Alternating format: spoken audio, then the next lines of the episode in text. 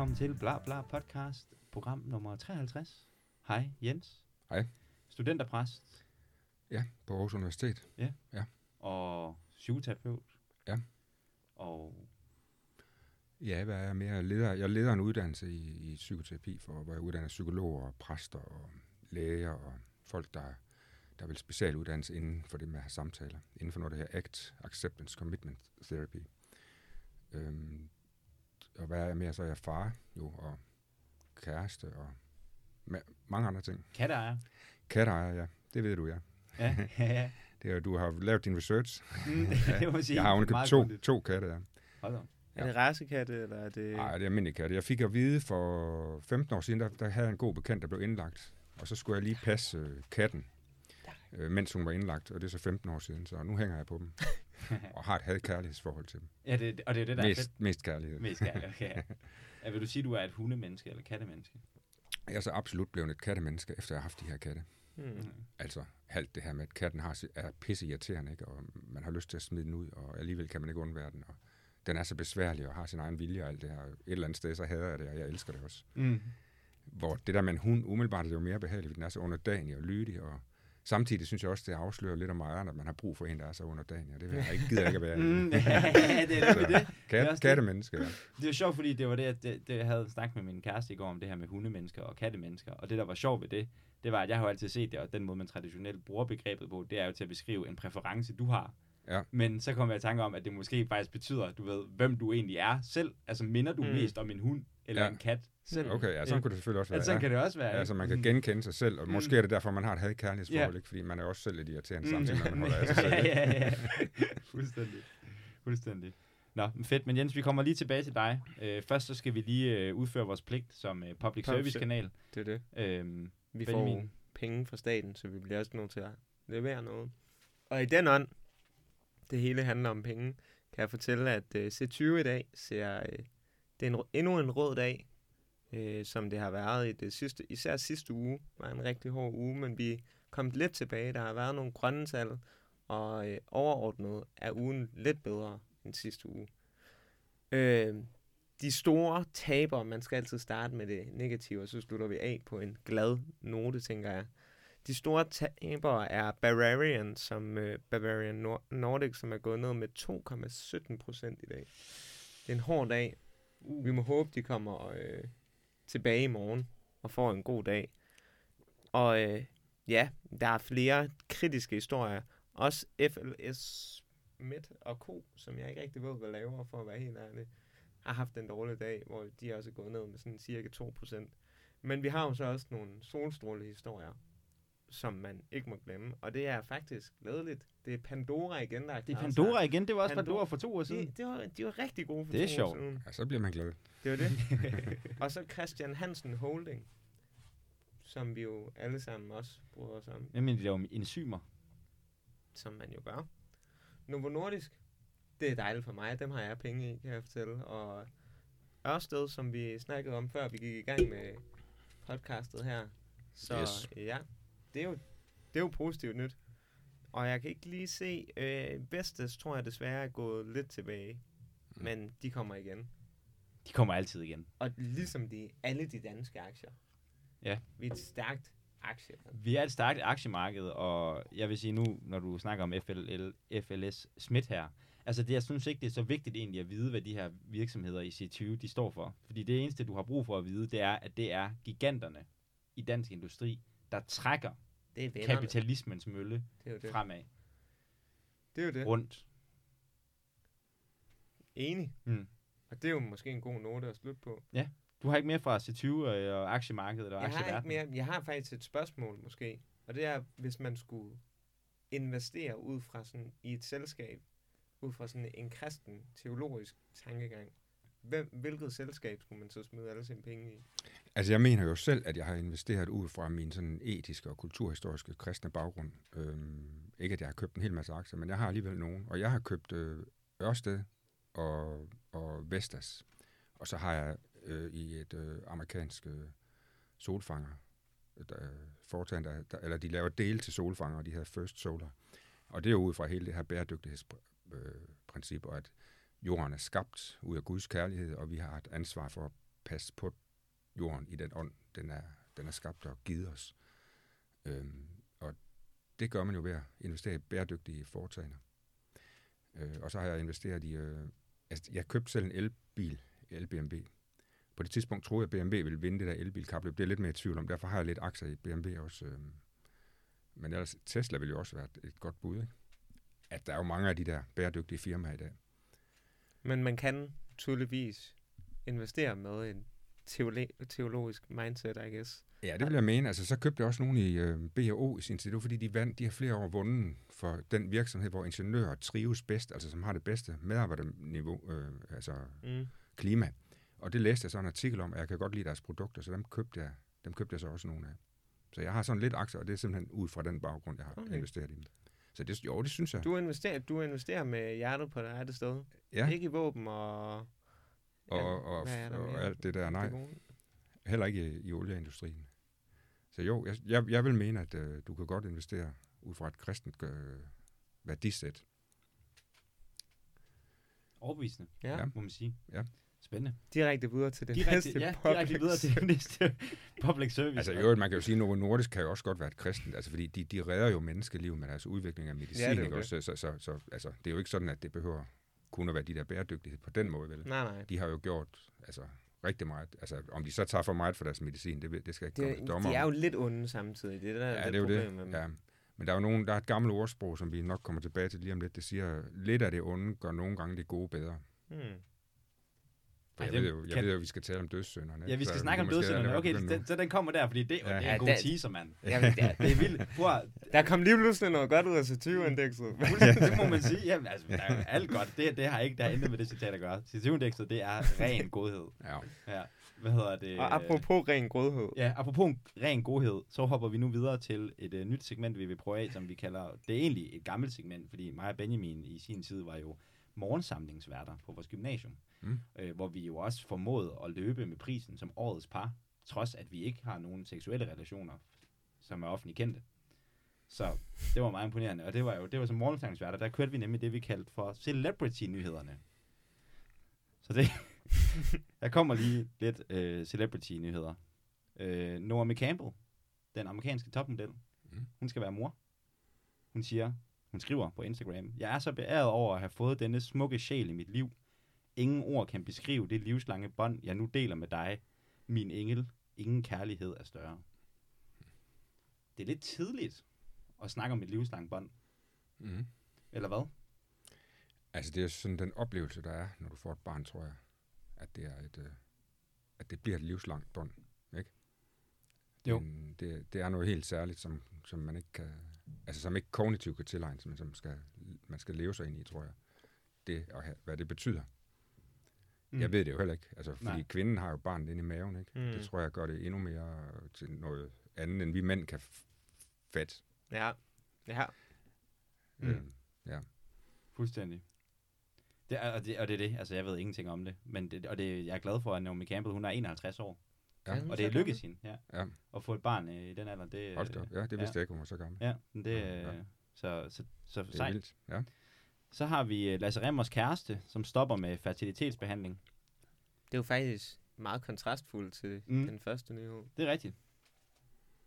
Jeg kan mærke det på både humøret og kroppen, så situationen er simpelthen bare den, at hvor jeg gerne, at hvor gerne jeg end vil være mor, er tiden lige nu ikke til at lægge yderligere pres på min krop eller vores familie. Det er jo en udbredt ting, det her med fertilitetsbehandling. Mhm. Og det må... Øh, altså det, det er jo et argument, der er jo mange, der bruger det nærmest som sådan et argument for, hvorfor at vi har brug for en mere konservativ dagsorden. Bare det faktum, at så mange familier går igennem den lidelse, det er at prøve at få børn, uden det lykkes. Hvor, den forstår jeg ikke. Hvorfor? Altså sådan, at hvis, hvis vi får nogle mere konservative værdier, så vil folk få børn tidligere og så videre, ikke? Nå, altså, på den måde. Ja, Mm. Og være mere ansvarlige og sørge for bla bla bla. Det er måske også bare et argument for ikke at proppe så meget lort i grundvandet. Det ved jeg ikke. Nå. God konservativ Ja, værdi. ja. så har vi til sidst øh, Britta beholder pensionen. Britta Nielsen. Kan I huske hende? Ja. Kan du huske Britta Nielsen? Ja. Hun får lov at beholde øh, pensionen. Helt overordnet må vi konstatere, at jeg og Brita vandt, og SØIK, SØIK tabte det juridiske slagsmål, siger Mhm. advokaten. Mhm. Så hun får lov at beholde pensionen, trods at hun har svindlet danskerne for 100 millioner. Var det ikke så meget? Ja. Meget me- mere, Var det mere end det? ja. Jeg kan ikke huske det præcis. 137 eller sådan noget. Det er altså helt vildt. Men an eye for an eye makes the whole world blind. Truly. Mhm. Men det var øh, Celebrity-nyhederne. Det må vi lige se, om vi øh, skal bruge igen, det koncept.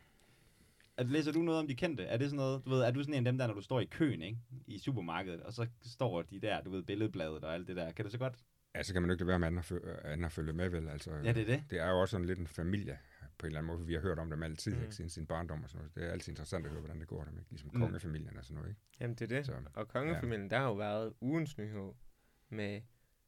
Det var prinsesse Isabella, der jo... De er, der, hvad hedder det, sønnen er jo lige blevet konfirmeret. Og så havde prinsesse Isabella sagt til Mary, er du helt væk, eller hvad? Øj. mm-hmm. Altså, er, hun teenager, Isabella? Ja, hun er lige fyldt 14. Okay. Det forklarer jo en del. Det er det. det er det.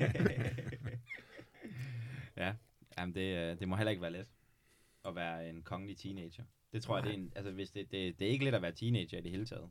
Og så lige at være royal oven i Ja, det er nok den værste. Det er noget af et pres, altså. Bare det, at du bliver citeret i samtlige landsmedier, fordi du siger sådan der. Mm. Ja, Mm. Prøv at tænke, hvad vi andre kunne være citeret for, ikke? Altså, Ja. ja. Det er så fat, ikke? det er det, man vil faktisk være en forside historie hver dag. Mm. Ja. Det burde faktisk være et eksempel på, at hun er et mønstereksempel. Ja. Ja. en teenager, ikke? Bare det, at hun ikke banner. Ja. Ja. Ja. Den sætning, Hvis ikke? det der er det, det værste, hun har sagt. Ja, Altså, herregud. ja ærligt talt, ja. Jeg er da sikker på, at Mary godt kan være pisse irriterende. Ja. Altså, det... Nå. Men nu, tilbage til dig, Jens. Ja. Jens, jeg har glædet mig sindssygt meget til at snakke med dig i dag. I lige måde. Og øh, grund til, at jeg særligt har glædet mig til at snakke med dig, det er simpelthen fordi, at jeg jo for et par uger siden var i konsultation, havde en, konsult en session ved dig. Hvad kalder, hvad kalder du det? Øh, ja, en, en samtale bare. En samtale. Ja, Vi havde en samtale, ja vi, vi, vi talte sammen, ja. som... Øh, jamen, jeg har, jeg, jeg har faktisk at loss for words der. Men Ja. jeg synes, det var en helt fantastisk samtale. Jo, tak. Og det øh, har jeg venner, der også har snakket med dig, Ja. der er kommet fra med samme oplevelse. Jo, det er jeg utrolig glad for at høre. Og, øhm, Og jeg bliver helt rørt over at høre, at, at, det, at der er nogen, der synes det, eller Ja. får noget ud af det. Det, og det er der virkelig. Ja. Og de folk, jeg har snakket med, nu har jeg ikke selv nogensinde øh, været til psykolog, før jeg snakker med dig, hvis man kan kalde det psykoterapeut. Men de folk, jeg kender, der har snakket med dig, har ligesom levet med lys og lygte efter en person. De synes, det var værd at have en snak med. Ja. Og har altså forgæves, indtil ja. de fandt dig. Okay, Ja. Så det er også nogle folk, der på den måde virkelig har været vidt omkring, og. Ja. ikke synes, at, at den hjælp, de fik, var kvalificeret. Men at det, det at snakke med dig, det var virkelig en game changer. Okay, ja. Så øh, Jo. Det, øh, det synes jeg bare, du skulle vide. Jo, det lyder godt. Øhm, og så er den anden grund til, at jeg også gerne vil snakke med dig i dag, det er fordi, at du kom jo ind på vores første dag på studiet og præsenterede dig selv, Ja. studenterpræst Jens Munk, øh, og dit budskab var, slap af, som ja. Jeg husker det, ikke? Det Jo. skal nok gå alt sammen. Ja. Og det var sådan et vildt budskab, kan man sige, i den her tidsalder, Jo. at komme ind med. Ja. Og ja, hvorfor, hvorfor, hvorfor, hvorfor, er det, hvorfor er det det budskab, du egentlig sådan tager ud, når du, når du skal ind og præsentere dig selv? Er, er, der, er det en overvejelse, ligger nogle overvejelser bag, at det er det, du kommer ind med? Jamen, jeg synes jo, altså, nu har jeg lige passeret de 50, og jeg synes jo sådan, altså, det, det jeg ærger mig over, øh, hvis man kan sådan sige, og ærger sig over noget, eller det jeg sådan godt ville have gjort anderledes, hvis jeg kigger tilbage, det er egentlig ikke alle de der bummer, der man har lavet, og man drak sig fuld, og man lavede, altså alle mulige mærkelige ting, jeg har lavet ikke, i mit liv. Det er, um, det er egentlig hele den der um, bekymrings øh, der har kørt sideløbende med alle de ting, jeg har, jeg har foretaget mig. Øh, altså, der var jo en vej alligevel. Jeg fandt jo, altså det tog nogle sving og sådan noget, men, men der er hele tiden en vej, der er hele tiden øh, en hånd under os. Øh, altså så slap, slap af, ikke også? Øh, t- øh, gå ind i livet og sænk skuldrene. Øh, de talenter, du har, det du kan, det skal nok komme frem. Altså, øh, altså selvfølgelig skal du være seriøs og sådan noget, ikke? Men, men jeg tror også, det har noget at gøre med, at vi, altså fra naturens hånd er vi jo bygget til hele tiden at skulle være på vagt. Altså fordi, hvad er det lige vi mennesker, vi kan? Ja, nu kan vi en hel masse, nu kan vi lave radio og sådan noget i dag, ikke fordi vi har fundet noget teknik, men når placeret man os ude i naturen, altså sådan nogle nøgne Øh, egentlig ikke særlig hurtige, heller ikke særlig stærke, hvis man sammenligner med en elefant eller andre større dyr. Ikke? Altså, vi er jo ren øh, lige til at æde. Ikke? Altså, en dinosaur eller en lille lækkerbisken, man kan spise måske. Ikke også? Ja, vi skal ikke engang pilles først. Vi skal ikke engang pels. Vi har ikke engang nogen pels, vel? Vi vil dø af kulde måske, før vi bliver ædt. Ikke? øhm, og så, så kan man sige, hvad er det, vi kan? Hvad er det for en force, vi har? Det er selvfølgelig vores hjerner, men der er en anden ting, vi kan. Det er, at vi er ekstremt gode til at bekymre os. Og med det mener jeg, at vi er ekstremt gode til at forudsige ting, der går galt, inden de går galt. Øhm, og det, det tror jeg faktisk er, en øh, pointe, fordi dem, der har overlevet, det er dem, der har kunnet forudsige ting, der vil gå galt, inden det gik galt. Og de har jo givet deres gener videre og videre og videre igennem generationer. Fordi øh, er det en sabeltiger derovre bag den busk der, ham der kommer med den køl, slår han med mig, eller kan jeg stole på ham osv. Fordi vi er så sårbare også. Øhm, og, og der, det tror jeg, det har ligesom på en måde løbet løbsk næsten i vores hjerner, at vi, vi hele tiden kan, er i gang med at bekymre os og forudsige ting, der kan gå galt, for at forhindre, at de går galt. Øhm, så det tror jeg, det er sådan en særlig øh, menneskelig, galopperende øh, evne, vi har, eller en evne, som er galopperet afsted, og, og, og nærmest er ved at, nogle gange ved at æde os op simpelthen.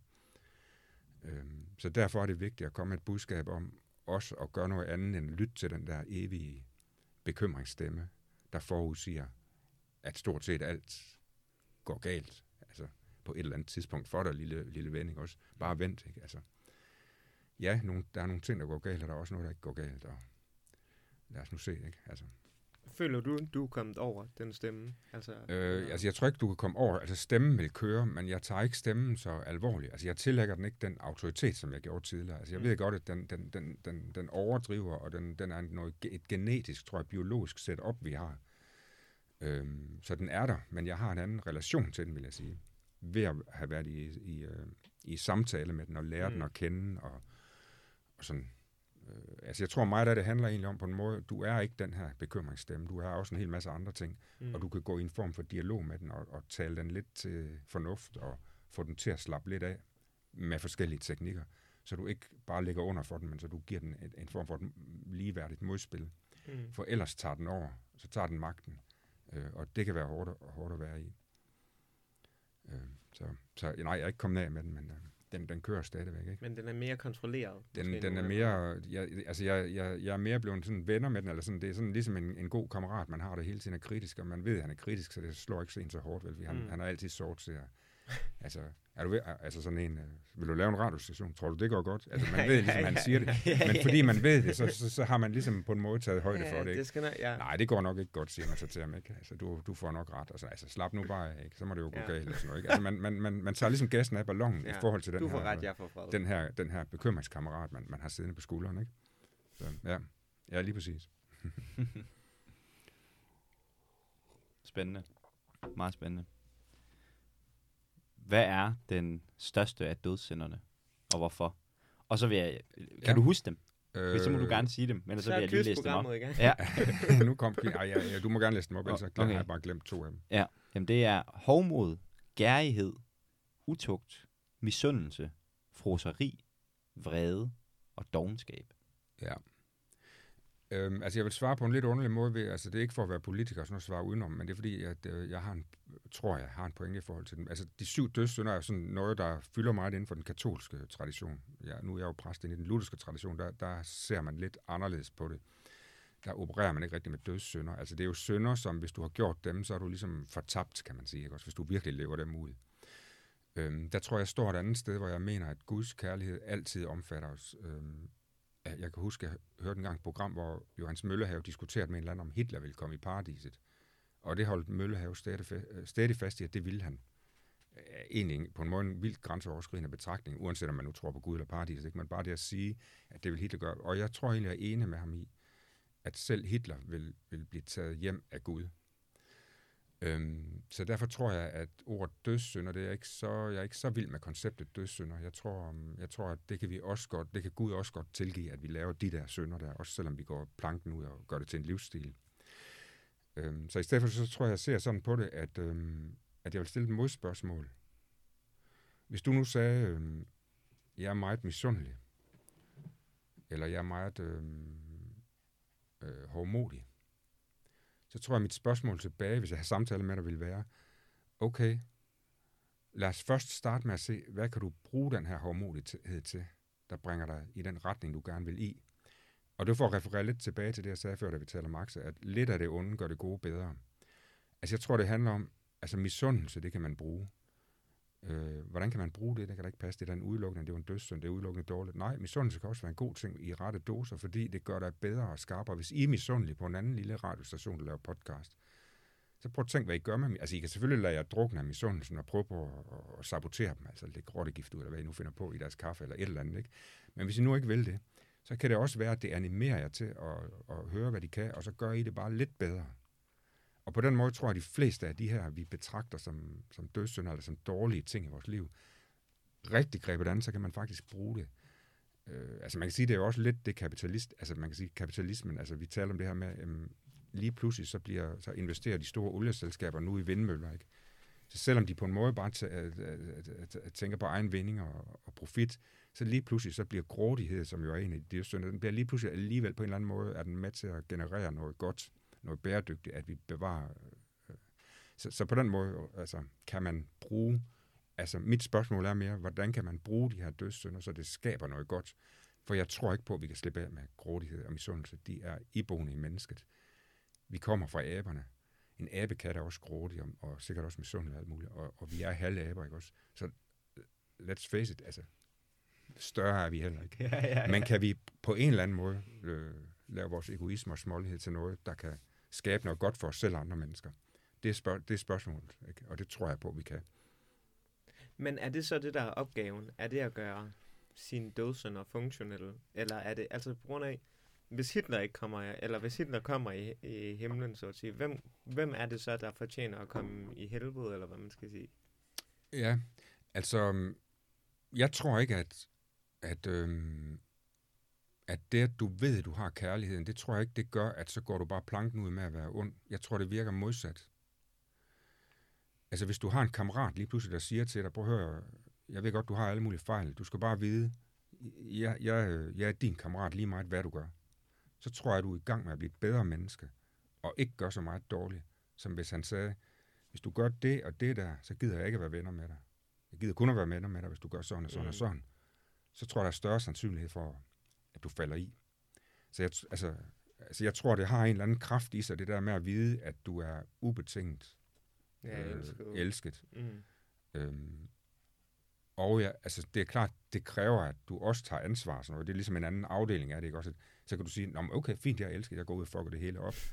Øhm, altså det er egentlig ikke det, der menes med det, men det giver en eller anden kraft indeni til at overvinde, mm. bare at blive, være grådig på den ufede måde, og måske bruge grådigheden til at skabe vækst og, Mm. og godhed omkring dig, ikke? Var det et præcist svar, det ved jeg ikke rigtigt. Kan, kan I følge min? Mm. Ja, sagtens Altså Jung, han bruger det her, altså for at måske lave lidt mere konkret, han bruger det her med, han siger, um, øh, noget af det vigtigste i individuation, altså menneskets udvikling, det er, at vi har alle sammen en skyggeside, det han kalder skyggen. Altså alt det, vi normalt, altså for eksempel, vi er grådige, vi er smålige, og det gider vi ikke at være ved. Altså, vi kender jo alle sammen det der med, at vi bliver jaloux på vores kæreste.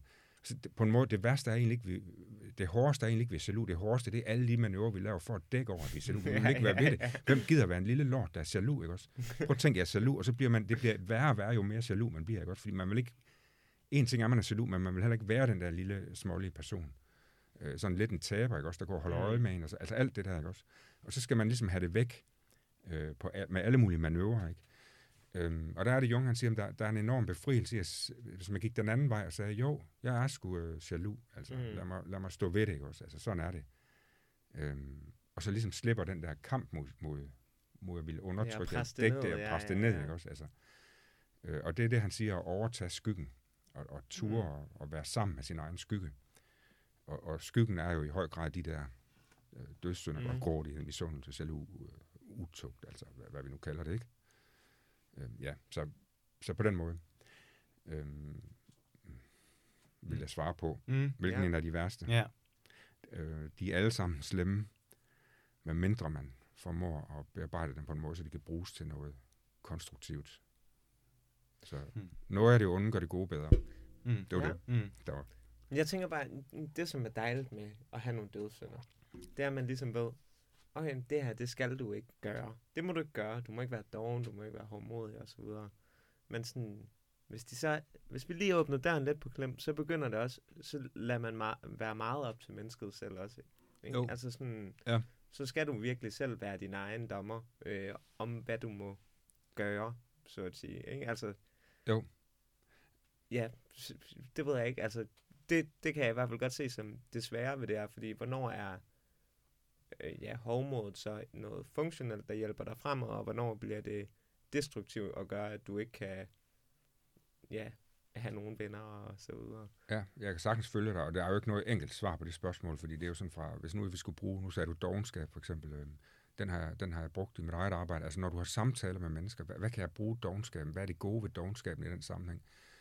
Det er, at du lader være med at ville forklare den person alt muligt, og give gode råd. Mm. og ligesom tage over, men du lænder dig tilbage og er doven, og lader personen selv finde løsningerne. Øh, Så det er et eksempel på, at du bruger dogenskaben, men på en måde, der genererer noget godt mm. imellem de to, der sidder der. Så det er, noget, det er noget med i den enkelte situation at være kreativ. Lige nu, der kan jeg mærke, at jeg ser ned på, hvad kan du for eksempel være, min generthed. Hvis jeg kreativt skulle bruge den her generthed til et eller andet lige nu, hvordan ville det så se ud? Mm. Øhm, altså, så det er på en måde en... Altså, hvis du på den måde kreativt kan bruge dogenskaben, så kan man sige, på en måde er du ikke helt så doven længere så.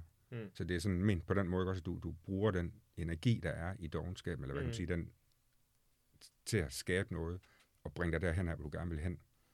I stedet for ligesom, ligesom man kan sammenligne måske med, altså de her stødsønder, det er måske ligesom sådan nogle badebolde ude i havet, der er pusset helt op. Og så hvis du skal holde sådan en badebold ned under vandet, og især hvis du havde syv, ja, og ja. du kun har to hænder, ikke? og du står og presser dem ned og bruger alle dine kræfter på det, og imens så går livet, og det du gerne vil, der er en sød pige derhen, du gerne vil og flytte med, men det kan du, du er i gang med at holde de her bolde Ja. nede. Ikke? Altså det der med på en måde at slippe bolden og sige, at de er der. Øh, hvordan kan jeg ligesom skubbe dem oven på vandet hen og begynde at flytte med hende alligevel? Det bliver billedet måske lidt åndssvagt, ikke? Men altså, ja, jeg synes, i det er stedet, godt. for, I stedet for, at min øh, opmærksomhed går til det her, hvordan kan jeg så Mm. bruge det, og så alligevel nå derhen, hvor jeg gerne vil Ja, hen. måske kan man Samt- spille badebolden Ja, til hende. lige præcis, ikke? Ja, og se, jeg har syv bolde bag. Ja, ja. Hvor mange har du?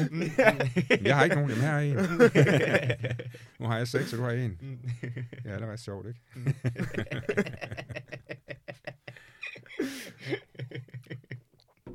Gotta love analogier, altså. Mm. ja, det er virkelig, det er virkelig smukt. Jeg vil også bare lige uh, tilføje, jeg tror, det er første gang i mit liv, jeg har hørt nogen sige. Bare lige, uh, lad mig lige nævne Jung, for at blive lidt mere konkret. Jamen det, jeg synes, der er konkret ved det med skyggen, det er, at det er jo sådan rent fysisk. Altså nu kan jeg se din skygge der. Altså, I kan se min skygge her. Altså, det er et godt billede på det der med, mm. det er sådan noget, noget, der følger os hele tiden, og som, som er mørkt, og som vi ikke helt vil være ved, øh, og som er meget konkret. Det er lige omkring os, ikke? Og, og det at identificere, hvad er min skygge, og hvordan kan jeg ligesom integrere den i mit liv. Øh, øh, ja, men jeg, for- jeg, jeg forstår godt, at Jung er jo ikke, altså Jung, Jung kan også være meget abstrakt. Ja, det er det. Så, ja. ja det, er der, det er der, den er. Ja. Ja. Og det, men, men helt sikkert, altså sådan, øh, det her med skyggearbejde, det er sådan en, det er sådan en ting, som efter ham, jeg ved, du måske kender ham, Jordan Peterson der, Ja. der er der jo sådan, han snakker jo meget om det her med skyggen. Ja. Og jeg har sådan set mange øh, sådan YouTube-comments. Jeg kan godt synes, det er sådan lidt cringe, men så folk skriver sådan, du ved, I've been working on my shadow. I've been doing some shadow work lately. Sådan, men Ja. det er fandme, og den er god nok, mand. Altså Ja. sådan, der, der er sgu noget om snakken. Altså sådan, Ja. Han snakker i en af sine bøger om, konkret, hvor han siger, der er en person, han har som klient, der ikke har en særlig veludviklet skygge, hvor han beder ham om at gå hjem og læse om menneskelige atrocities. Ja. Som, du ved, Nanjing-massakren og Holocaust og så videre og så videre. Ja. Sådan har jeg aldrig tænkt over det. Det er også en måde, man kan arbejde med den der skygge på. Altså ved simpelthen at Ja. se det i andre, eller sådan, du ved. Og Ja. måske se det i andre med en forståelse af, jeg kunne, det kunne også have været mig, der var Ja. koncentrationslejr, vagt, eller hvad det nu kunne være, ikke? Sådan, at se Jo. de der onde sider. Altså ligesom Jesus hænger på korset, så siger han de der berømte latinske ord, eko homo, altså se mennesket. Altså det er på en måde, det er på en måde ligesom, når du kigger på en korsfæstet mand, så ser du ind i et spejl. Du ser din egen ondskab. Du ser, jamen hvis du havde været i 30'erne, øh, Tyskland, så var du også blevet en del af den her bevægelse. Hvis du havde boet nede i, i Irak, og ISIS var kommet, så var du også blevet fascineret. Altså så kunne du også være blevet en del af det her, ikke? Også, øh, det her oprør, ikke? Altså mod den vestlige dekadente kultur og sådan noget. Altså det ligger i os. Alle de her ting ligger i os, ikke? Også, øh, og det farlige, det er det mennesker, der ikke ved det. Så bliver mennesker farlige, fordi så kan de i virkeligheden blive forført ind i det, ikke også? Men når vi rummer, det kunne også være mig, øh, så, så er der noget at være tryg ved. De mennesker, der har erkendt det, ikke også? Altså, Klart. øhm, og ikke deler, altså det er jo ligesom de der meget primitive cowboyfilm. Først så hører man noget musik, sådan noget dejligt, lidt romantisk musik, og så kommer øh, John Wayne øh, ridende, ikke? Med, og de har alle sammen hvide hatte på, ikke? Og så går der lidt, så ser man, så kommer der sådan noget grum musik, og så kommer der en lille flok der med sorte hatte. Altså man, man, man ved allerede, hvem man skal holde med, og, Mm. og verden er delt op, ikke også? Altså, øh, og, det, og det er jo det der udspaltning af, af skyggen, Mm. som noget, vi kan angribe uden for os selv, der i virkeligheden er det farlige. Fordi det er jo, sagen er, at det er, bor inden i hver enkelt af os. Øh, og det er den erkendelse. Øh, vi, vi er bare heldige, vi lever i Danmark, og der, der er et lag kulturelt fairness, ikke også, så vi ikke rigtig kommer i forbindelse. Vi kan lære os tilbage og tro, vi er meget bedre, end vi er. Ikke også? Altså sådan nogle humanister, der går rundt, og, og så kan vi pege fingre af alle de andre, ikke også? Øh, se nazisterne, se, se, se islamisterne, se, altså, øh, uden rigtig at have forstået. Det er dig, ikke humor, ikke? Altså, det er dig. Mm. Det er også dig, det her, ikke? Så, ja. Meget spændende, synes jeg. Hvad er det budskab fra Bibelen, som du er gladest for at kunne fortælle om? Øhm, det er øhm, det er sådan øh, det er det budskab om at jeg tror at alle mennesker fra vi er helt små forsøger at være gode nok. Altså lige nu bare det lille rum vi sidder i her er- forsøger vi også i et eller andet omfang at være gode nok til at lave en podcast. Altså det er noget der ligger i os hele tiden. Øhm, Jesus grundbudskab det er nej, øh, du behøver ikke at være god nok. Altså det er let, apropos det med skyggen det, vi også har talt om. Eller måske endda, øhm, du er ikke god nok. Og gå nu ud og skab noget alligevel, mand. Du bliver Mm. aldrig god nok. Din lille lort. og det er der noget enormt befriende. Prøv at se, I griner. ja. Prøv at se, I griner, ikke også? Fordi det er befriende, ikke også? Mm. Altså lad os nu lave nogle gode ting, uden at være gode nok, altså. Mm. Ikke? Fordi vi bliver alligevel aldrig gode nok. Øhm, og, og gå så ud i verden og, og være det, der er dig, og give den fuld gas, ikke? Øhm, I stedet for at være gode nok i andres øjne, eller dine forældres øjne, eller øh, øh, hvad det nu kan være, ikke? Det synes jeg er det mest befriende enkle budskab, og på en måde det, som det hele handler om. Du behøver ikke at være god nok. Kan du godt, når du har klienter, jeg kunne forestille mig, at det er sådan et vildt øjeblik, hvis man rent faktisk kan for- formå at trænge igennem med det budskab til nogle mennesker. Jeg ved ikke, om det sådan er et eller andet sådan epiphany, de får, men, Jo. men at det kunne jeg forestille mig, det er... Ja, fordi altså, altså det, der gør det på en måde enkelt at have samtaler, når du har haft mange tusind, altså det, altså, det, det er på en måde noget, noget meget enkelt, det er, at alle dem, du har samtaler med stort set, de er i det problem, at de vil være bedre, end de er. Altså, de vil være gode nok, og de synes Mm. ikke, de er gode nok. Så på en eller anden måde handler en samtale altid om, ikke altid, stort set altid om, at bringe det derfra, altså hen til, hvad hvis nu du ikke behøver at være god nok? Hvad hvis du ikke er bedre, end du er? Hvad vil du så bruge dit liv på? Og tit er det jo at lave de samme ting, som du gør, bare på en anden måde, ikke du også? accepterer, at det er det, du gør. Ja. Ja, bare det accepterer det, det du gør, ikke? Og i stedet for helt, altså apropos den her bekymringsstemme. Altså det er på en måde også at begynde at tale med den her bekymringsstemme på en måde, der, der pifter den lidt, eller tager gassen af ballonen, ikke? Fordi den siger jo hele tiden, prøv at se, du kan have gjort det lidt bedre, gør det der, så bliver det, og så videre, ikke? Øhm, ja, siger man til den, det ved jeg godt. Og lige nu var det det her, jeg kunne. Og selvfølgelig er det ikke det samme, som jeg ikke skal gøre mig umage efter at gøre det bedre næste gang. Men det her, det er jo det, du kunne lade sig gøre lige nu. Altså, det, det er hele tiden den bevægelse, ikke? Mm. Mm. Du, du behøver ikke at være bedre, end du er. Fuldstændig. Det er jo en god segue over til det her, som du også kort var inde på før, med at du er trænet i acceptance and commitment therapy. Ja. Vil du ikke fortælle lidt om, hvad, hvad det går ud på? Jo, det ligger lidt i, i ordene, at, øhm, at øhm, for at kunne committe dig rigtigt i, ind i livet og i de ting, du gerne vil, så kræver det en accept af den, du er, og det, du nogle gange har med dig. Så det er sådan en accept på den ene side, og, og commitment, altså engagement på den anden side. Øhm, så så det, man arbejder, det, man arbejder med i ACT, det er på den ene side en accept af, jeg er sådan her, øh, jeg ser sådan her ud, øh, jeg har de her, de her evner, og de her, de her evner har jeg ikke jeg har de her sygdomme, jeg har den her familie, jeg er født og opvokset på den her måde. Øhm, det tager jeg på mig, at det er sådan, det er. Og nu går jeg så ud i verden og finder ud af, hvordan jeg vil skabe mening med, i mit liv med det her, jeg nu har. Det lyder meget enkelt og banalt, og vi ved jo godt alle sammen, at det, det, det er det bare ikke. Nok. Altså, altså, vel, men, men jo, det er enkelt, men det, det er svært Mm. at, at gøre det. Ikke? Mm. Og, og der har man så udviklet inden for ACT øh, en hel masse teknikker til at lære den proces og acceptere den, jeg er. Og det er jo fordi, det der, det der gælder for mange af os, øh, og for de fleste mennesker, det er, at vi er hele tiden i gang med at, at række et eller andet ned ved os selv. Altså vi, man kan bare lave det eksperiment, hvis vi samler alle dem, der var i den her bygning, foran et kæmpe stort spejl og bad dem til at tage tøjet af, ikke også? Øhm, og kigge sig ind i spejlet. Så det første, de vil gøre, øh, måske ikke lige Naomi Campbell og nogle få andre, men ellers, al, al, ellers 9 ud af 10, de vil begynde at finde fejl, ikke også? Mm. Hvorfor altså, har jeg så store fødder? Hvorfor, ah, hvis det der lige var drejet på en anden måde, hvis det der, altså, især selvfølgelig, når der er andre, der kigger på dem, ikke også? men også bare egentlig, hvis man selv kigger sig i et spejl. Øh, og det samme gælder, når vi er i en social kontekst. Altså tit, øh, medmindre vi er blandt helt nære venner, hvor der virkelig er flow, ikke? så er det, ah, jeg skulle lige have...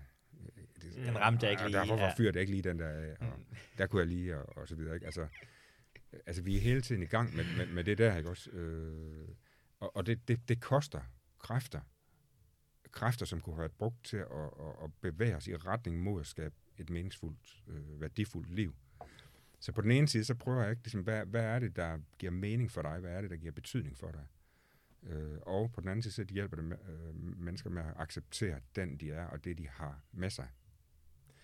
Øh, altså, de har, altså det, det her, det, derfor er det en meningspsykologi, fordi den handler om, at jo længere du ligesom kommer væk fra det, der i virkeligheden er meningsfuldt for dig, jo dårligere får du det. Og tit det, der bringer dig væk fra det, det er al den her ærgelse over, at du er den, du er, hvis man kan sige det sådan. Det er et forsøg på at flygte væk fra dig selv, i stedet for at overtage dig selv, og så begynde at bevæge dig hen i en meningsfuld retning.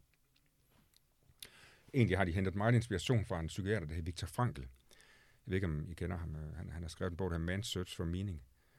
Øhm, han var egentlig øh, af den freudianske skole og, og havde en øh, praksis i Wien, øh, var, var psykiater. Og så øh, var han en kone og to børn, og, og pludselig så bankede det på hans dør der i øh, omkring 1940.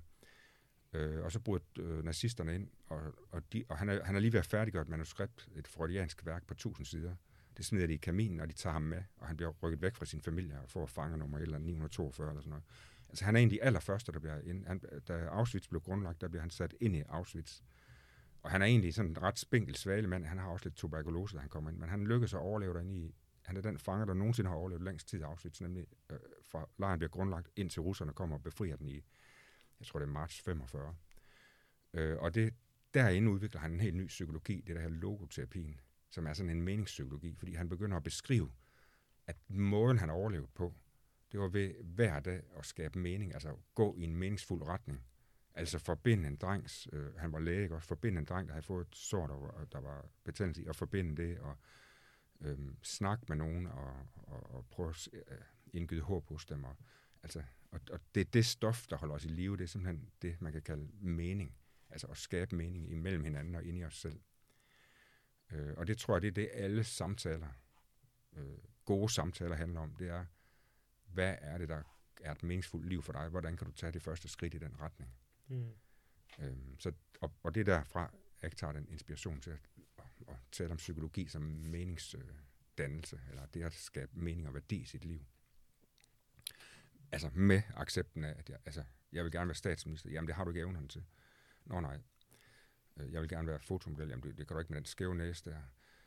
Altså, det er på en måde det, man gør, Ja. ikke også? Altså, vær nu, altså, lad nu være med alt det der, ikke også? Øh, Du, du er den, du er, ikke også? Og så start derfra, og så hvad, hvad, hvordan skaber du så et meningsfuldt liv med det? I stedet for at sidde og ærge dig og kigge dig i spejlet, ikke? Altså, stop det der. altså, sådan siger man jo ikke vel. men Altså, Nej, det kunne jeg ikke Giv folk teknikker til at, at, at stoppe med det der, ikke også? Øh, og så bevæge dig mod et meningsfuldt liv. Men jeg synes ligesom, så jeg kan godt følge den, det, altså det giver jo rigtig god mening, at man skal arbejde med det.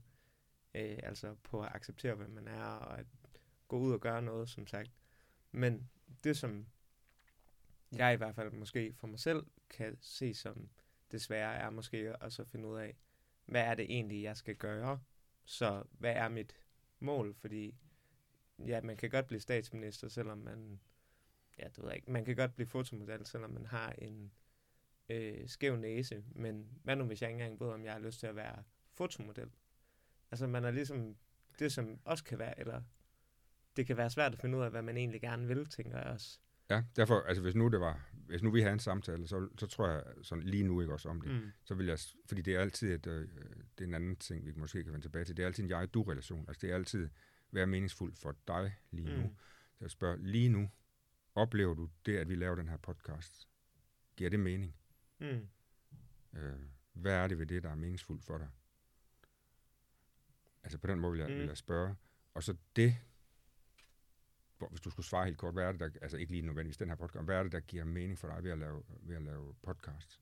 Det er nok at høre, altså, det er, hvad var det, vi har kaldt det, den deliberative samtale, altså det, at man opnår ja. noget sammen, ja. Nu har du allerede nævnt uendelig meget, der giver mening i dit liv, Mm. som, som du også vil kunne overføre til andre ting end at lave podcast. Ja. Og det er på den måde, man vil, man vil spotte sig ind på. Fordi der, hvor du oplever mening, hvad er det i det, der giver mening? Ikke også? Mm. Og det kan du overføre til sandsynligvis til, til mange andre ting, fordi det er et stof, der, er, der ikke kun lige er knyttet til den ene Mm. ting, men til, til, til mange forskellige sfærer i livet. Så det er det der med ligesom at, at spotte, spotte det, og så lade det brede sig ud til andre områder. Mm. Hoppe over i andre livsfager, eller hvad? Ja, fordi for eksempel, ja, når jeg, det, der giver mening for mig ved at samtale, det er den der specielle form for kontakt, der opstår. Mm. Men, men den kan jeg jo også have, når jeg sejler med to kammerater i mit sejlskib ude på havet. Også. Der kan jeg også ligesom gå ind i det rum. Mm. Øh, Mm. altså den der team spirit og den der fortrolighed og tillid, og at vi laver noget, vi opbygger noget sammen og sådan noget. Ikke også? Altså, det, det vil du også, altså, hvis I var ude at sejle, så, og I skulle gøre det på en god måde, så ville I begynde at gøre nogle af de samme ting, ja, som I Ja, gør, når I laver god radio her. Ikke også? Mm. Så det er sådan noget, der kan overføres.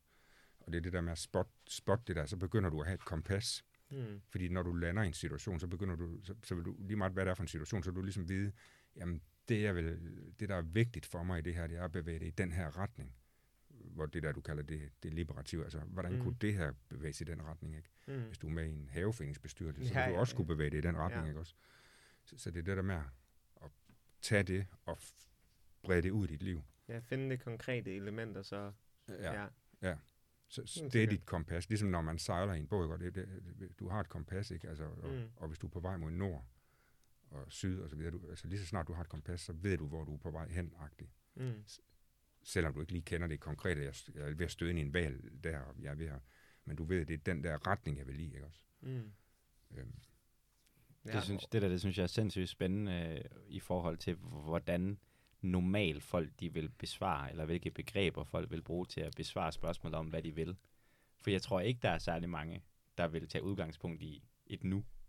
Altså når folk de skal besvare spørgsmålet, hvad er det du vil, så er det ofte et eller andet form for, du ved, så er det politikens, øh, hvad kan jeg blive bog, ikke? der kommer jo, frem. ja, ja, lige Ja, præcis. Ja, At, det, ja. at folk de tænker i sådan nogle termer, ikke? Mm. Med lige hvad præcis, de vil. ja. ja. Og det, altså sådan, nu kaldte du så, at det er meget konkret, og det er meget konkret, det er jeg meget Mm. enig i, men det Ja. er konkret på sådan en psykologisk måde. Det er det jo det. Ja. men det er, ikke i nuet. konkret. ja, det er konkret i nuet, men det er ikke sådan konkret i den der forstand. Altså, folk vil måske sige, Ja. det, altså, hvad- det liberative samtale, hvad fanden, altså det kan jeg ikke bruge til noget. Nej. Altså, det, hvordan kan man Ja. tjene penge på det? Ja. Ikke? Ja. Altså sådan, at Ja. det bliver lidt den der, ikke? Jo, Og det er ja. interessant, at vi ikke, altså sådan, du ved, Ja. er woke over for den måde at tænke på.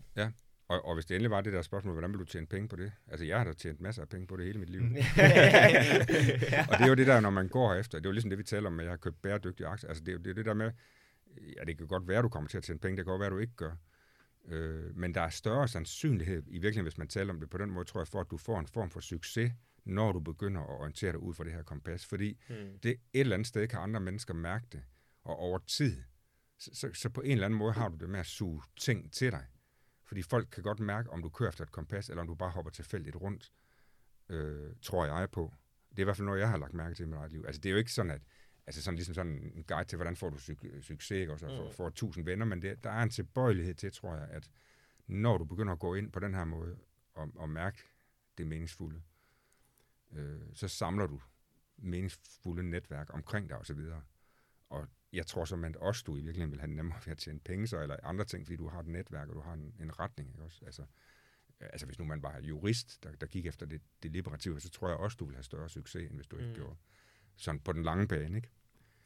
Øhm, men det ved jeg ikke. Det, det, det, det, men, men jeg, Nej, fuldstændig. jeg, jeg tror, I ved, hvad jeg mener. Ikke? også? Altså, men, man går ikke efter pengene i sig selv, men det kan godt blive et biprodukt af at vide, hvilken retning man vil i. Mm. Altså det kan også blive et af biprodukterne af det, tror jeg. Øh, og, og, og flere større netværk og sådan noget ikke? Også, også, kan også blive et biprodukt. Det er bare ikke det, man går efter. Mm. Man går efter det, jeg mærker herinde, der giver mening. Øh, det, det er udgangspunktet, ikke?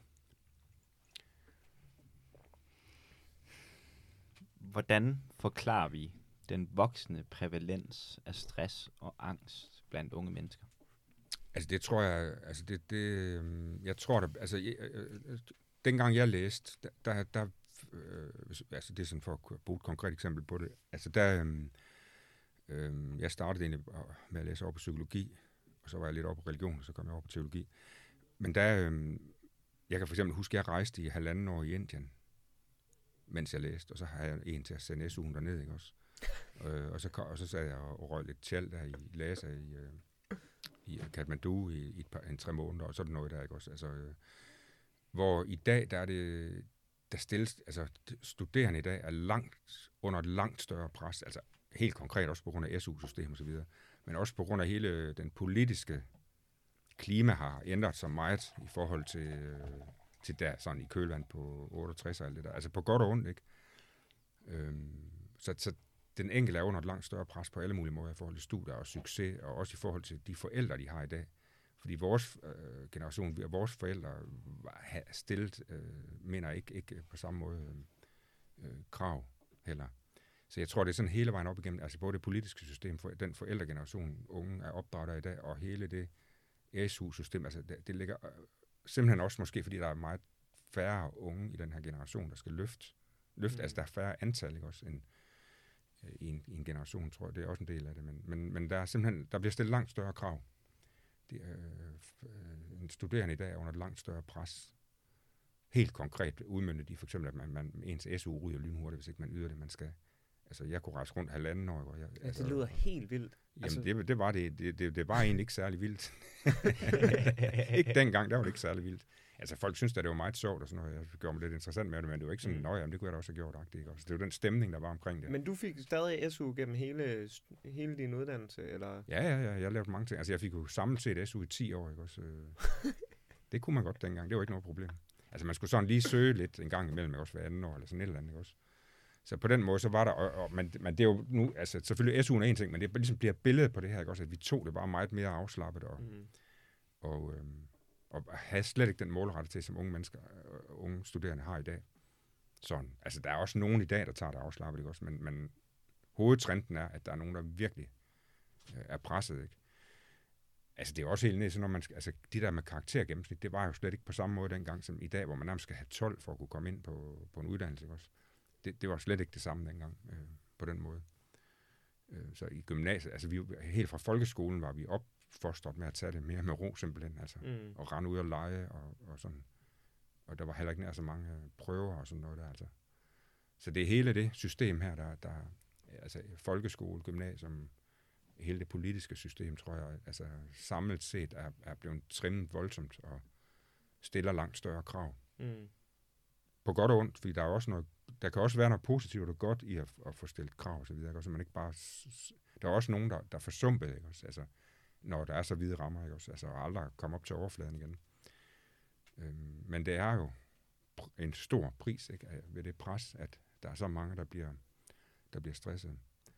Og så bliver det jo internaliseret, fordi hvis man taler med et, øh, en studerende i dag, så, har, så stiller de også selv, inde i sig selv, langt større krav. Altså, det Freud kalder et overjeg, ikke også? Det er et meget strengere overjeg, tror jeg, øh, mange mennesker er udstyret med i dag. Øh, der, der er sådan moralsk... Mm. Øh, det negative moralske kompas. Ja, ja, som hele tiden er i gang, ikke også, med at, at stille krav, og det er ikke godt nok. Altså, jeg tror, det, det er virkelig blevet noget voldsomt. Øh, ja. Hmm.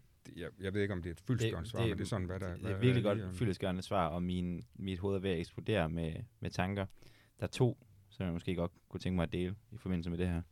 Det var meget spændende, at høre her forleden. Det var, at det at indføre en etbarnspolitik, som man har gjort i Kina, er åbenbart et økonomisk værktøj til at sikre eksplosiv vækst på kort sigt. Ja. Af den årsag, at når forældre kun får et barn, så ligger de mere arbejde, om man vil, ja. i det ene barn, de får. Okay. Og det gør simpelthen, at, at barnets kan man sige, evne til at klatre op i samfundshierarkiet bliver større. Altså man får bare mere kompetente i den der samfundsøkonomiske forstand. Ja. Men det er så selvfølgelig sådan et kortsigtet pløje, fordi at man får jo så også en ældre byrde og så videre og så videre på anden side. Det synes jeg, det kommer jeg til at tænke på. Ja. Og den anden ting, jeg kommer til at tænke på... Ja, men nu går videre, fordi altså, ja. det du siger, det som jeg hører, du siger, det er på en måde også, altså på en måde, så bliver barnet næsten samfundsbarn. Altså, den mm. unge menneske bliver, altså, det bliver, altså, hvor jeg tror, altså, altså der er jo også hele den her frihedstrang, ikke også, til at vi jeg vil være noget mere end det samfund determinerer mig til at være. Mm. Jeg vil være en eventyr, jeg vil være en, der udforsker verden, jeg vil mærke livets under, øh, jeg vil mærke det storslagende, det fantastiske i verden. Altså, det, det er jo sådan, det er jo det, Frankl han mener, når han taler om meningsstyrede ting, ikke også? Det er jo ikke, jeg vil være en succes i samfundsånd, eller jeg vil ligge under for de normer og krav, som samfundet stiller. Fordi det er jo sådan, det er sådan lidt ensrettet, altså robotagtige ting, at der er nogle andre, der ligesom sagt, jamen det er det her, der er, der er succeskriteriet, ikke også? Fordi det er det samfund, der er brug for. Brug for Mm. i forhold til hvad? I forhold til at tjene endnu flere penge og skabe endnu mere vækst, ikke også?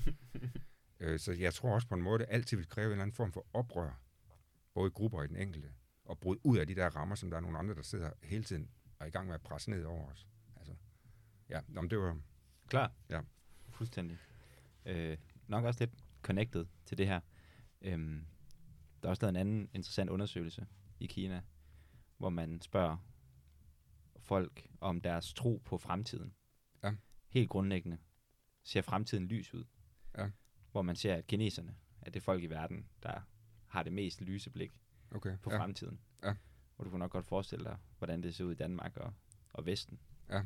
Og der er jo nogle tal bag ved det her, der kan forklare det. Altså, hvis man kigger på den reelle købekraft, Ja. så var 2020 det første år, hvor at købekraften for en teenager var lavere end for 20 år siden. okay, Så en ja. teenager i dag har altså færre forbrugsmuligheder end en teenager for 20 år siden. Og vi har jo vækstproblemer på Ja. den måde. Ja. Og så er spørgsmålet, nu snakkede om den her internalisering før, og måske også er det et spørgsmål om, hvorvidt det her vækst er vigtigt. Ja. Men tror du, at folk de på den måde internaliserer deres idéer og tro på, om et samfund, så at sige, er på afgrundens rand i deres eget liv? Tror du, det, tror du, det har nogen effekt på folks psykiske liv? Ja, og jeg tror, at, at det, når du siger det der, så, så, øh, så kommer jeg, det er sådan måske lidt, lidt en lille omvej ind til, til at svare. Altså, øhm, jeg har en kæreste, der er noget yngre end mig, øhm, og hun, hun, hun er i 30'erne. Meget yngre end mig i virkeligheden. Men hun har, hun har et lille firma. Øhm, og måden, hun har startet det på, det, er sådan, det har været meget lystbetonet, altså meget meningsbaseret. Hun har simpelthen øh, begyndt i, i sådan nogle NGO-foreninger at lave noget sammen med dem, og så fandt hun ud af, at det, hun blev, var optaget af, det var at styre processer med, med sådan noget grafisk facilitering. Øhm, og så lavede hun et firma, der ligesom lavede det, som hun elsker at lave, som hun har fundet ud af, der, der gav hende mening. Øhm, og i det firma, der tager hun kun, altså der arbejder hun primært med nogen, der, der, der baserer sig på nogle af de samme værdier, som hun går ind for. Øhm, og det kører egentlig fint med det her firma, altså hun tjener, hun tjener rimeligt med penge og sådan noget. Så, men målet for hende, det har ikke været at tjene penge. Målet har været det, vi talte om før, at skabe mening og værdi, altså skabe vækst i mening og værdiskalaen. Og selvfølgelig vil hun også gerne tjene penge, men det er stadigvæk biproduktet. Og det, jeg tror, der går galt, det er netop, når man måler vækst som pengevækst, at det er det, man primært ligesom styrer frem imod. Og så må alt det andet, også vores, vores menneskelige og personlige værdier, det må ligesom rette sig ind efter, at vi kan skabe den her pengemæssige vækst. Fordi jeg tror simpelthen, man bliver fattigere, også økonomisk er det på lang sigt. Det har jeg en ret stærk fornemmelse af. For du får jo ikke fat i alle de enorme kreative kræfter, der er i mennesker. Og tænk sådan et lille land som Danmark. Vi har jo mulighed for at skabe små nicheproduktioner af alt muligt ikke også. Og være dygtige og være kreative. Øh, ja, nu kan du se sådan noget som det med vindmøller og mange andre produkter, ikke også, som, som, som i udgangspunktet, nu talte vi om det her med, at da Tvind byggede den første vindmølle, de var jo komplet til grin. Den blev bygget ud fra meningsvækst. Altså, man, mm. det, var ikke, det, det var ikke, fordi de byggede den, fordi hold, vi kom til at score kassen på den her vindmølle. Vel? Den har sikkert givet underskud, men den gav, den, den gav noget andet. Og i dag der er det lige så langsomt over nogle, over nogle årtier blevet en kæmpe stor økonomisk gevinst også. Så jeg tror, jeg, jeg tror på, at der er muligheden for, at det ikke er et enten eller det ikke. Altså enten, så skal du ligesom køre med på den her mølle med, hvordan skaber vi økonomisk vækst, og så skal vi alle sammen ligesom rette os ind efter, hvordan det ser ud til lige nu, vi kan skabe økonomisk vækst.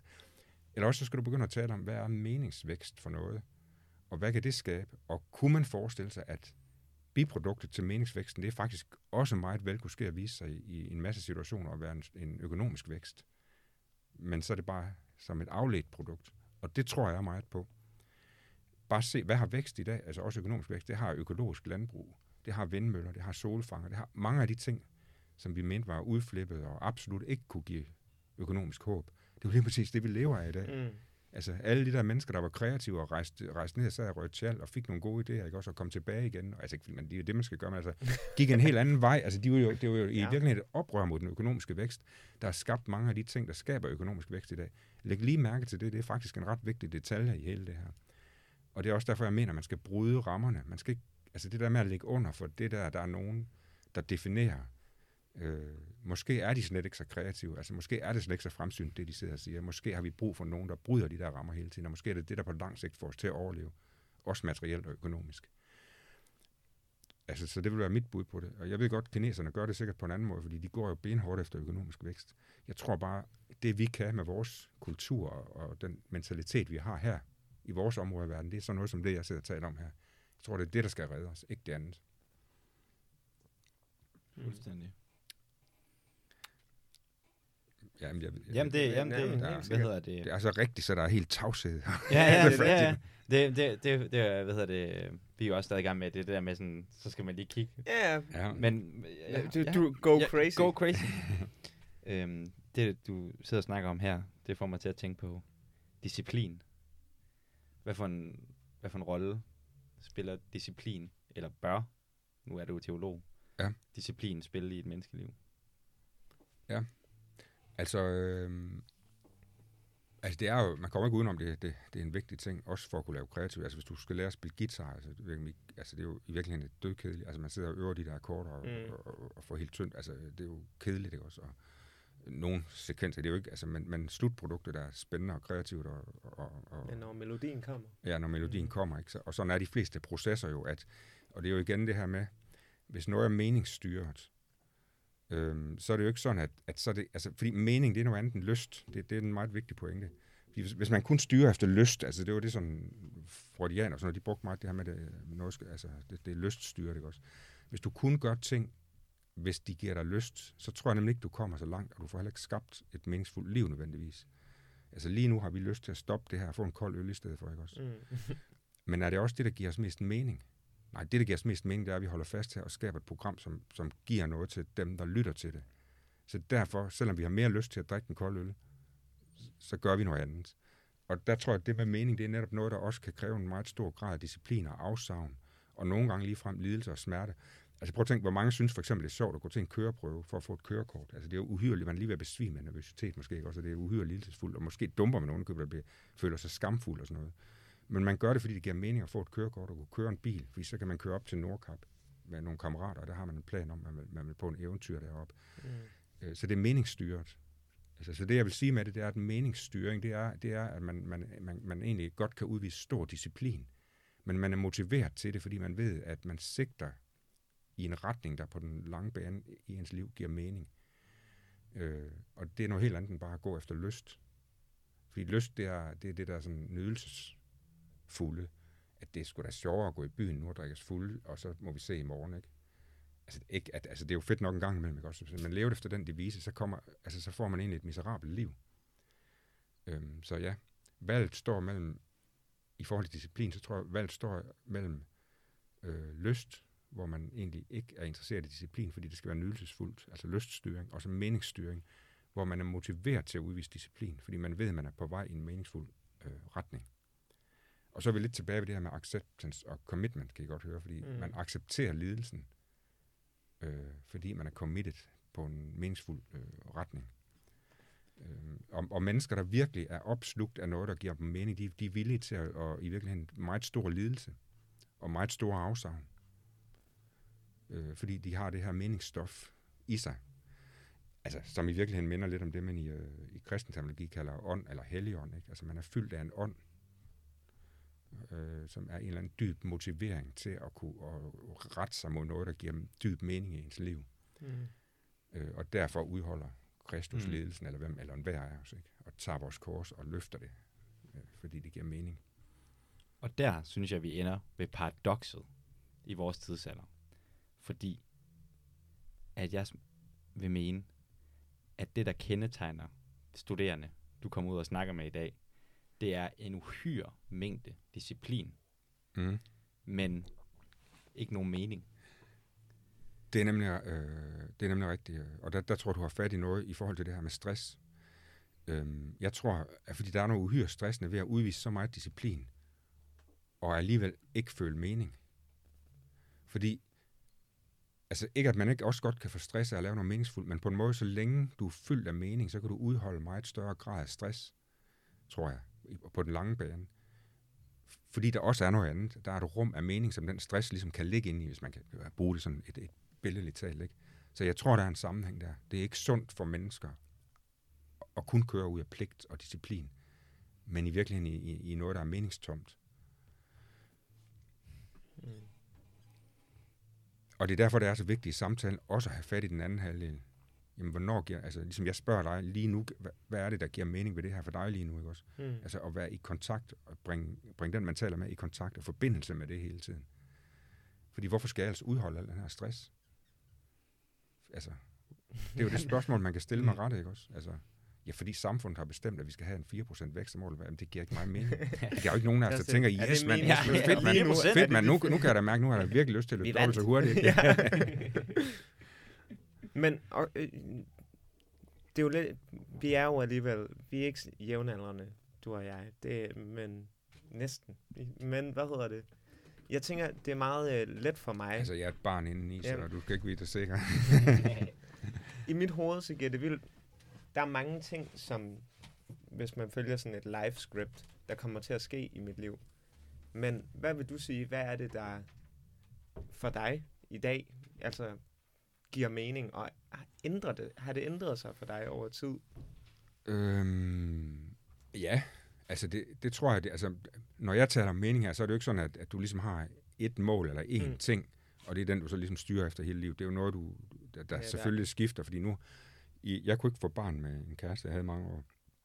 Og så fik jeg en ny kæreste, der var, som sagt, hun er så mm. 20 år yngre end mig, så, så selvom jeg nu så er 50, så har vi lige fået et barn sammen. Og det er klart, den, det at få et barn sammen, eller at få en, en, en lille dreng der, og, og det forhold, jeg har til ham, og de følelser, jeg har i forbindelse med det, det, det er jo noget, jeg aldrig har oplevet før. Altså det, det giver helt i sig selv helt vildt dyb, mm. dyb mening. Så, så på den måde har det jo ændret sig. Øh, og altså det sagt, så tror jeg, der er alligevel noget af det, der er det. Det er ikke sådan, det er noget helt andet, fordi tidligere var jeg højskolelærer, og der, synes, der havde jeg også lidt den der sådan relation til nogle af eleverne, som jeg, altså for eksempel nogle, jeg kan huske, der var et par elever, som kom fra en rigtig dårlig baggrund og var misbrug og sådan noget. Altså den der måde, jeg begyndte at hjælpe dem på, det var mm. lidt sådan, ligesom jeg var i familie med dem. Ikke? Ja. Så, så på en måde, øh, jeg fik egentlig lidt den relation til dem, som om de kunne have været min søn eller et eller andet mm. også. Øhm, så den meningsrelation har alligevel været der et eller andet sted, ikke også? Mm. selvom den tager nye former ud igennem livet. Ikke også? Altså, mm. altså ligesom det her, I siger med det liberative samtaler, det, det, det, vil, altså, det vil du nok også have i forhold til dine børn. Eller for, altså, det, vil, det vil tage nye skikkelser, mm. men grundsubstansen minder måske om noget, noget, noget du også har haft tidligere mm. i dit liv. Ikke? Men det, der, det jeg tror, der, der, der kan gøre forskel, det er det der med, hvor meget er du i forbindelse og kontakt med det, der giver mening. Ja der, der har jeg fået mere og mere sådan det der med no bullshit. Altså, jeg gider ikke spille min tid på noget, der så ikke giver mening, eller som bare er mm. tomt. Mm. Altså, det er blevet tydeligere på, fordi man øver sig jo hele livet, ikke også i det der er tomhed, og det der er mening, ikke også? Er, er du, føler du, har, du har en ret klar bullshit-line nu? Ja, altså, det, er ja noget, det, du... det har jeg helt klart. Ja. Jeg gider ikke at bruge tid på noget, der er tomt eller meningsløst. Mm. Det, det, det bliver sådan øh, mere og mere tydeligt på, ikke også? Hvad mm. det præcist er. Altså, vi, du, du undersøger det jo hele vejen igennem livet, og får den der, du kan mærke det, når det giver mening, ikke også? Du mm. kan også mærke, når du... Øh, jeg tror, som yngre, så når jeg sagde noget, der var meningsløst, så tænkte jeg mere, hvad er det, der er i vejen med mig lige nu? Nu har jeg det dårligt, jeg føler mig ensom. Og, jeg kunne ikke helt sætte ord på det der med, men det er fordi, det er meningsløst. Så mm. gå væk fra det, ikke også? Altså, gå hen et sted, hvor det giver mening i stedet for, ikke også? Altså, mm. nej, jeg skulle ligesom lave mig om, ikke også? Ja. Men det handler om noget andet. Det handler om, at det er fordi, det ikke giver mening for dig at være med i det her, på den her måde. Øhm, mm. Og du kan ikke lave det om, men så går et andet sted hen og skabe noget, hvor du kan komme i kontakt med det her meningsstof, altså den her ånd af mening. Ikke? Ja. Så, og det, det tror jeg bare, jeg er blevet tydeligere på, eller kommet i bedre forbindelse eller kontakt med. Det kræver også meget mod, tænker jeg. Altså sådan, den, hele den der ta- tankegang, ikke? Altså, du ved, det tænker jeg også må være en del af det, der holder folk tilbage fra, for eksempel, og du ved, ikke at udskyde sin øh, uddannelse og så videre, ikke? Det er tanken om, jamen hvis jeg ikke gør det her, så, øh, så er der altså, der er jo på grund af, selvfølgelig er der alle, alle dem, der klarer det, og som kan sige, det gik jo alt sammen alligevel, mm. så jeg skulle ikke have bekymret Men der er jo også en reel sandsynlighed for, at man ender end det gør der, og du ikke har nogen penge og er fattig. Ja. Og, ja. Altså, det er jo, men så er det jo igen det der med, hvis du er styret af den der frygt. Mm. Nu talte vi før om lyststyring. Det er jo ligesom Mm. et moment. Og det der, det er så frygtstyring. Mm. Og igen, så vil jeg hellere tale om, hvis du skulle gøre det her på en meningsstyret måde, dit studie, eller hvad det, whatever, Ja. dit parforhold, hvad som helst, hvordan vil det så se ud? Altså, lever du sammen med en kvinde i dit liv, af, og du hele tiden, alt hvad du gør overfor hende, det gør du af frygt for at miste hende. Mm. Eller omvendt, alt hvad du Ja. gør med hende, det gør du af ren og skær lyst, og i øvrigt er du skide ligeglad med hende. Ja, altså, du ja, vil bare have sex, og du skal gå rundt i trusser hele tiden, og så lige så snart du skal involvere dig på en anden måde, så gider du hende egentlig ikke. Øh, så det er ligesom frygt, lyst, Mm. og så har du noget, der er meningsstyret, og det er jo det, vi hele tiden gerne vil tale os ind i. Hvordan ser det så ud? Hvordan vil du så gøre det her? Hvis Mm. det var det, der, det, der drev dig, ikke også? Så man kan jo stille det som sådan et tankeeksperiment, og så kan folk jo selv vælge, men tør du så at leve men, meningsbaseret, ikke også? Mm. Og det er jo ikke altid, man er klar til det. Mm. Fordi frygten kan fylde så meget, så du er ikke klar til at tage det valg, at det, det, det, skal, det skal være meningsstyret. Mm. Og ja, du har jo ret. Det kan jo godt være, hvis du lever meningsstyret, så får du aldrig gjort dit studie færdigt, fordi det ville virkelig ikke have givet mening Nej, for dig. nej, nej. Det var fordi dine forældre gerne ville, eller et eller andet andet, ikke? Eller ja, af frygt for at blive en taber. Mm. Øhm, og hvem ved, hvad du så ville have gjort, hvis du havde levet meningsstyret, ikke? også? Så ville Mm. du have gjort noget andet, men jeg tror, du har, jeg, jeg er ret sikker på, at du ville have fundet en vej i det. Men selvfølgelig ikke en vej, der kan overskride de talenter og det, du nogle gange har. Man kan Mm. jo ikke, altså, hvis man har en IQ på 100, 100 Ja. så, er der, så har man ikke så mange muligheder inden for det uddannelsessystem, som, som hvis man har en IQ på 150. Altså, det er Mm. klart, eller hvis du har Laudrup's ben, så kan du bedre spille fodbold. End, hvis- øh, altså, det, det er klart, der er, nogle, der er noget naturgivet, altså noget, du har ja. fået med dig, ikke også? Som, som du, du må acceptere, ikke også, i, i det her. Hvor meget føler du, at du bruger dit øh, præsteembede i dine samtaler, kommer til at tænke på? Fordi det lyder, altså meget af det, som vi snakker om her, føler jeg, eller er min tanke, er psykoterapeutisk, eller hvad man skal kalde det. Jeg ved ikke, men hvordan, Jo. i hvilken forstand bruger du? Men det, altså på en måde er alt, hvad jeg foretager mig, baseret på min øh, tro. Og det er det på den måde, at jeg, at jeg hele tiden opererer ud fra det her med, altså grundsubstansen i det, jeg laver, det er, det er det her med, du behøver ikke at være god nok. Du er, du er allerede elsket. Mm. Altså det er min attitude over for dem, jeg Mm. taler med, over for mig selv. Altså det er det rum, jeg ligesom, der er der før alt det andet, jeg laver, hvis man kan sige det sådan, hvis det giver mening. Mm. Så for mig, der er tro på en måde, det er ikke, det er ikke at du sidder og siger Jesus, eller du, siger, eller du, du går i gang med at overbevise andre om, at du skal have lige præcis den her tro. Det er mere den ånd, du gør, du, du fylder rummet med, inden ja. du begynder at gøre alt det andet. Mm. Det, det er i hvert fald det vigtigste i det. Ja. Ja. Også. Altså, man kan selvfølgelig også godt gøre nogle andre ting. Ikke? Også, altså, jeg går også i kirke og sådan noget, men det, det er mere den der fundamentet, du Mm. bygger hele resten af huset op på, så man kan sige det sådan. Øh, Har du altid været troende? Eller er-? Nej, det har jeg ikke. Øh, Jeg, jeg er ikke opvokset øh, i et kristent hjem, eller sådan opvokset, opfostret med det. Men jeg, jeg, jeg, jeg, jeg rejste i Asien, da jeg var 18, rejste jeg en lang, lang rejse i Asien i halvanden år, og støtte ind i øh, først buddhisme, som jeg blev meget optaget af. Så der blev jeg bare i det hele taget åben for religion. Og det gjorde så, at jeg også begyndte at undersøge min egen, øh, hvad man siger, der hvor jeg selv kom fra. Mm. Øh, ja, og så begyndte jeg at få sådan nogle trosoplevelser, og blev meget sådan øh, sikker på, at det var det, jeg, det, jeg ville, øh, at jeg ville være kristen. Ikke? Mm. Hmm. Hvis jeg, hvis, jeg, hvis jeg ikke var kristen, så ville jeg være, øh, så ville jeg være buddhist, eller, eller også ville jeg tilhøre den der sufi. Øh, Religion, ja. ja en, en, Sufislam, det, det ja. vil være, det er de tre ting, altså, øh, og så, no, og så kristendom, det er de tre ting, jeg sådan har, jeg godt vil kunne leve indenfor, tror jeg, mm. hvis, jeg Mm. hvis jeg skulle vælge øh, noget andet, som vil give mig mening, Mm. øh, Mm. give mig et meningsfuldt liv, ikke? Var du glad for at gå i gymnasiet? Øh, nej, ikke sådan specielt. Det, sagde, det tænkte jeg nok. jeg var ikke så seriøs, altså jeg kunne godt have fået meget mere ud af det, også? Øh, øh, og øh, nej, jeg, jeg var optaget af en hel masse andre ting på det tidspunkt, så, Hmm. så nej. Jeg vil gerne lige give et øh, skud ud til en øh, kammerat, vi har, der hedder Lasse Viers. Ja. Som udover at en af de mennesker, der er en del af podcastet allermest, så øh, producerer han også et barberblad. Så? øhm, så har han også, han er teologistuderende. Ja. Så jeg rækte ud, ud til ham Ja. og spurgte, om han havde nogle gode spørgsmål. Okay, ja. Øh, og en af de spørgsmål, jeg allerede har stillet, var faktisk fra ham. Ja. Øh, men nu kommer lige et mere fra ham. Og ja, det er, Det er godt. føler du dig kaldet Ja. til Gud? Øh, ja, jeg føler, jeg har et kald. Øhm, altså et kald, det, det, er jo, det er jo egentlig, øh, det er egentlig noget meget mere dagligdags, men det behøver ikke at være sådan et eller andet stort omvæltende. Det er egentlig, øh, altså, jeg tror, I føler jer kaldt til at lave podcast, for nu har jeg jo hørt dig tidligere omtale, at du vil lave podcast, og jeg kunne med det samme høre måden, du omtalte det på, der tænker jeg, at det er du kaldet til. Og kaldt, det betyder, at man kan ligesom høre noget, der trækker i en. Man kan høre noget, der kalder i en, der kalder på dig, visker dig ind i øret, lav podcast, lav podcast. Altså, Mm. øh, og når du begynder at lave det, så kan du mærke, det her føles rigtigt, det her føles meningsfuldt. Det, det er der, jeg forstår ved et kald. Der er noget, ligesom en magnet, noget, der trækker i dig, og så bliver du træt af det, så vender du det ryggen, og så kan du mærke, det begynder, nej, nej, jeg er nødt til at gå den vej. Ikke? Og på den måde jeg, føler jeg, jeg kaldet til øh, at være præst og have samtaler, altså lave mange af de ting, jeg laver nu. Øh, så jeg, jeg oplever, at kaldet, og det her vi taler om med at være meningsfuldt for mig, det, det er på en måde det samme. Det er at be- begynde at gå i den retning, man bliver kaldet til. Det er at begynde at gå i en, i en meningsfuld retning. Så, så sådan en intuitiv, klar fornemmelse af, nu, nu er jeg på vej mod noget, der giver mening. Og omvendt, når man går i den forkerte retning, kan man også mærke det. Nu går jeg væk fra det, jeg er kaldet til. Så, så, så sådan forstår jeg kaldelse, at livet selv, eller skaberen i livet, kalder os Mm. til Mm. noget, vi ligesom er bestemt for. Jeg tror, der er en, der var en, der er et citat, der hedder, It's a lucky man who knows what he wants in this world. Ja.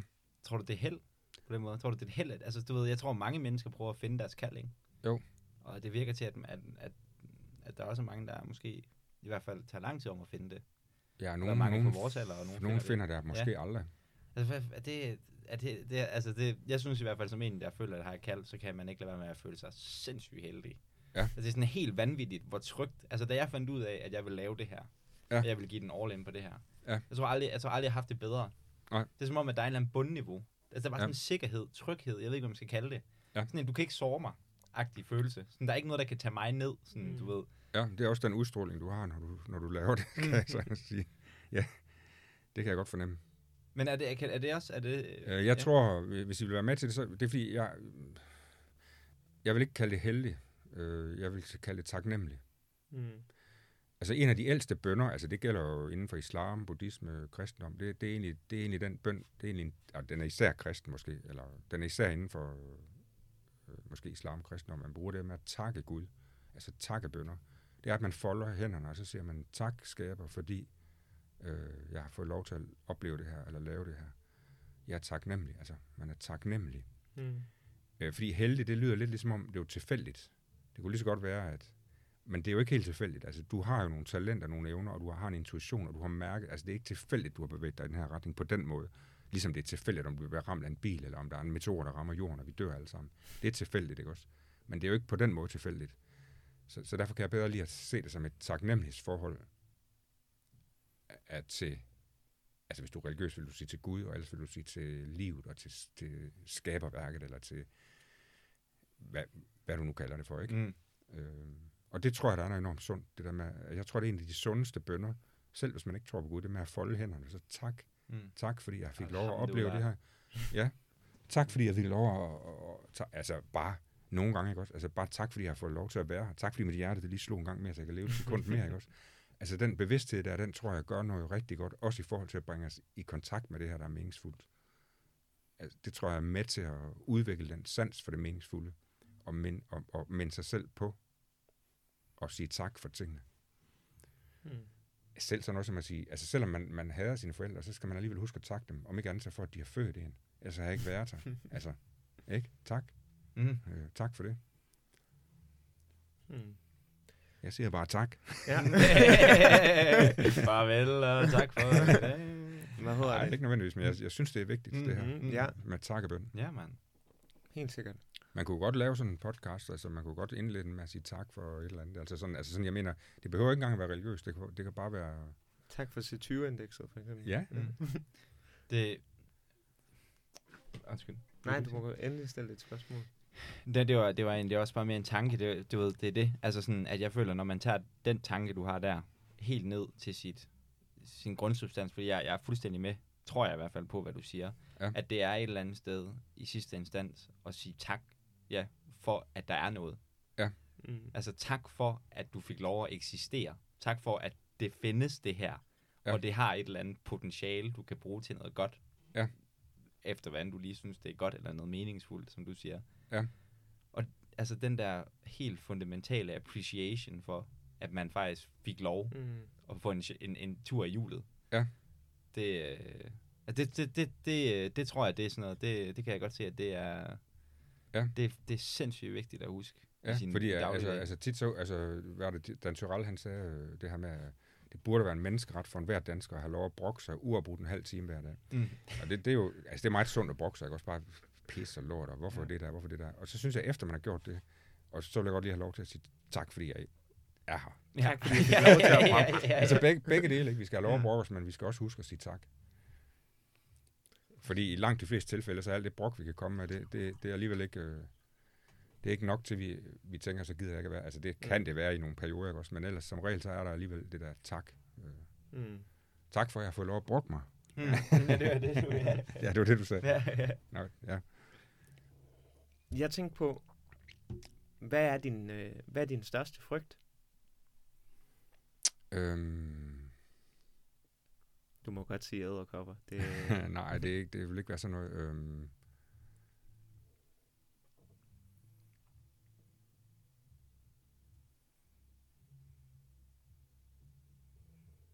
Mm, det tror jeg vil være ikke at, at ligesom mm, få vist, hvem jeg er, og sådan, hvad jeg har i mig. Altså ikke at, altså ligesom at brænde ind med det. mm. Det tror jeg må være min største frygt. Ja, det er måske lidt upræcist svar. Det er det, jeg lige kan komme i tanke om, det er Mm. min største frygt. Det er det der med ikke at, at få det foldet ud. Mm. Øh, lukke det ned, altså brænde, brænde ind med det. Føler og, du og, så, og, og, du- og, så, så er det altså også noget helt konkret, det der med for eksempel, øh, det, nu har jeg mødt en del af dement, altså sådan for eksempel at blive dement, Ja, eller dø af, hvad er det, bron, kronisk bronkitis, jeg har set falvagt og hoste sig ihjel. Altså sådan, det er også sådan nogle, det der med at få sådan en sygdom, altså kræft, øh, det, det er også en frygt, jeg har.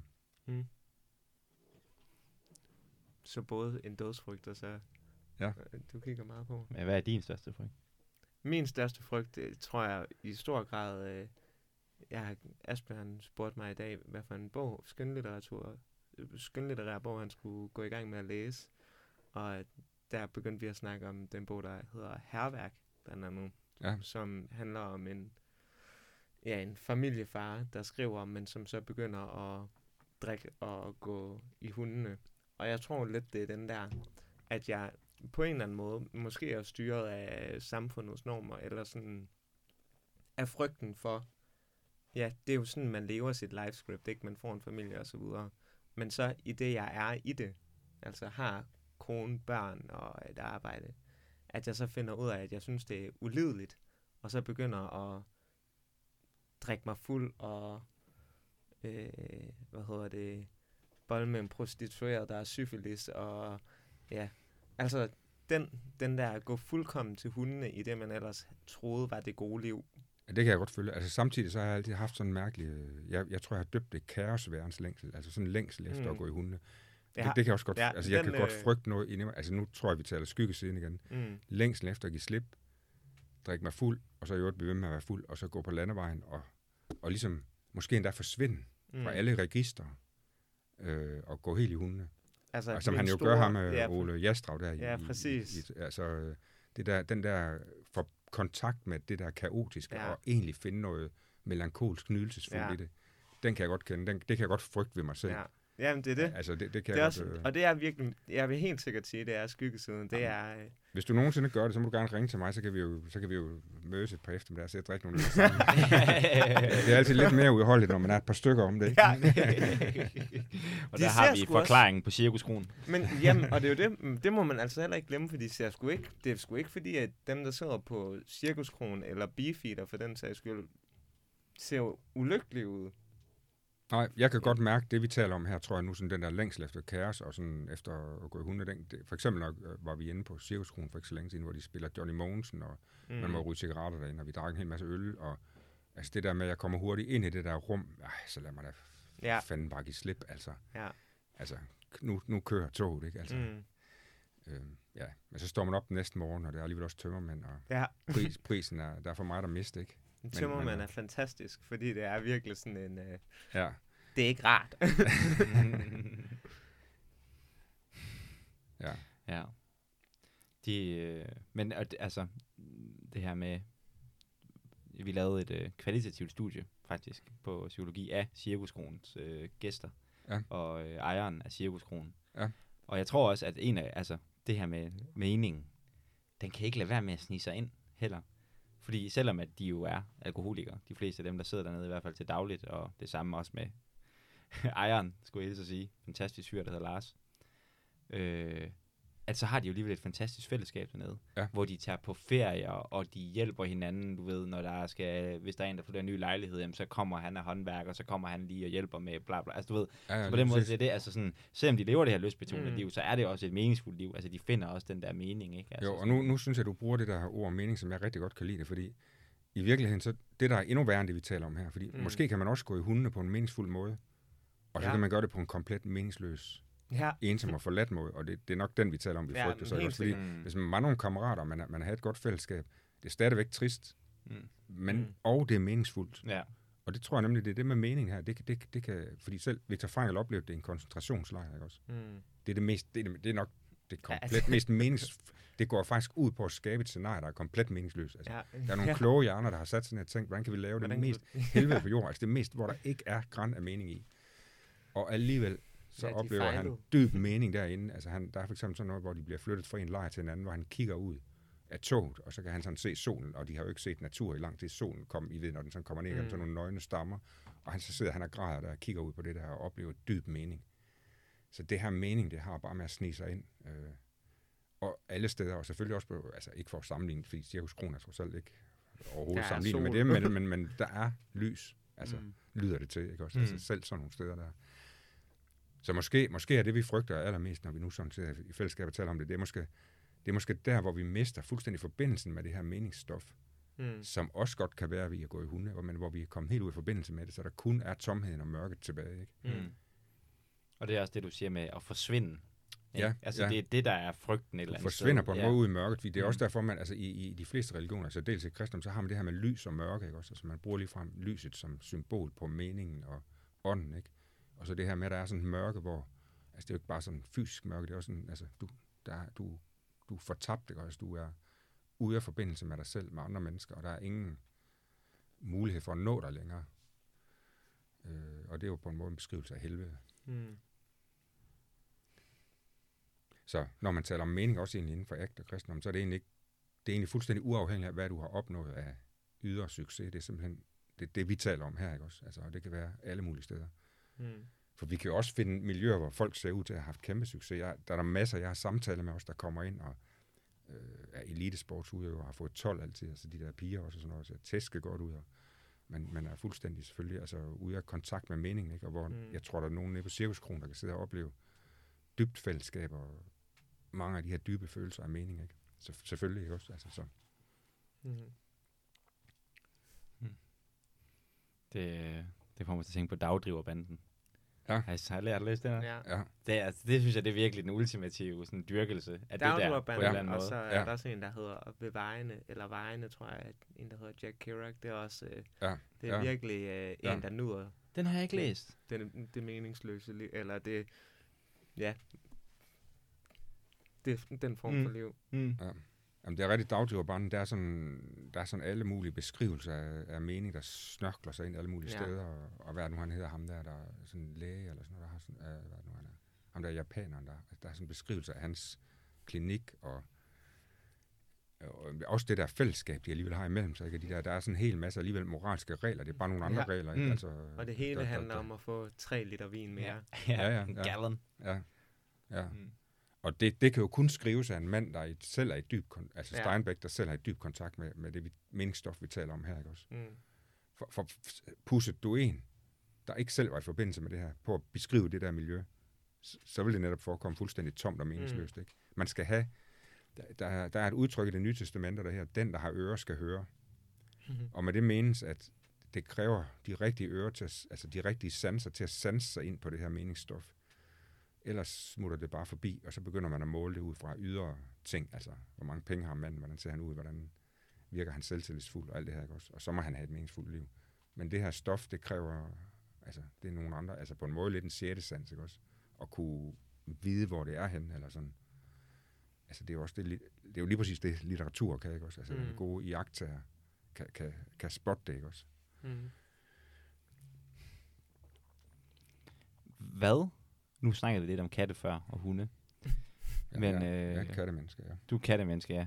Hvis du skulle vælge dit andet øl. Men Det kan jeg ikke. hvad, hvis noget, kan vi lære af måden, som forskellige dyr lever på?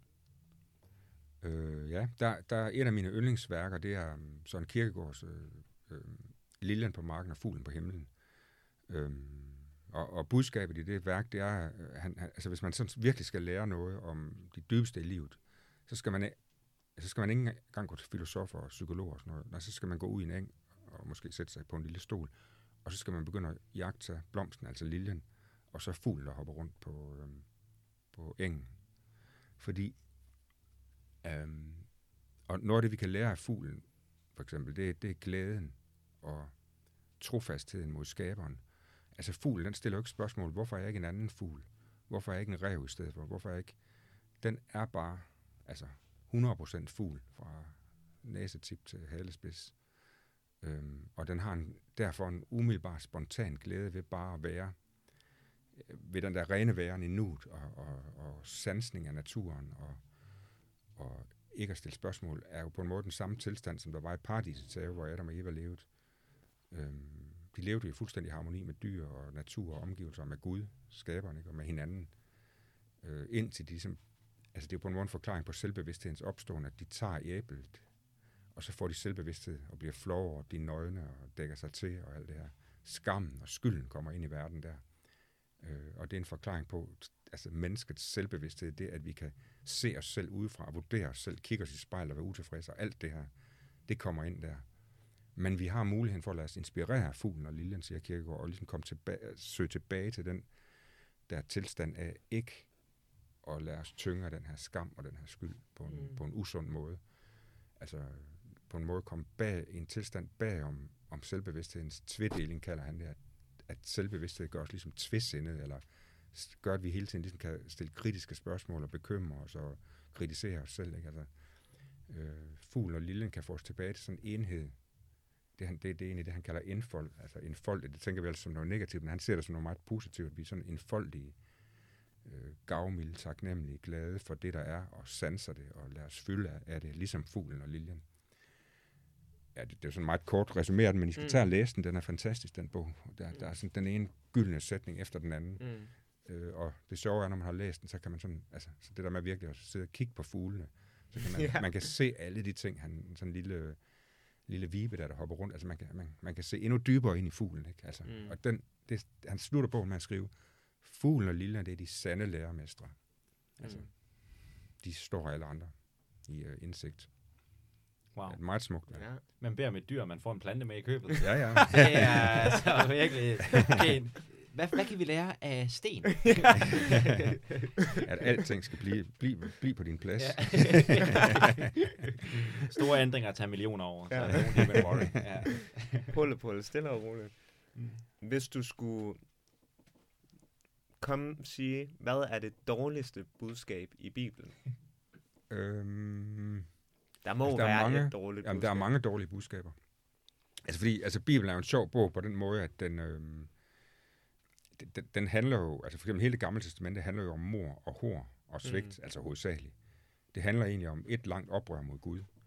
Øh, og hvis vi tager det nye testamente, altså der hvor Jesus kommer ind i billedet, det handler på en måde også om det, fordi altså, ikke alene gør de oprør, de tror ikke på ham, og de løber væk, hver gang han får problemer. Og til sidst så korsfester de ham Gud hjemme. Han er, jeg mener, hallo, han er Guds søn, ikke?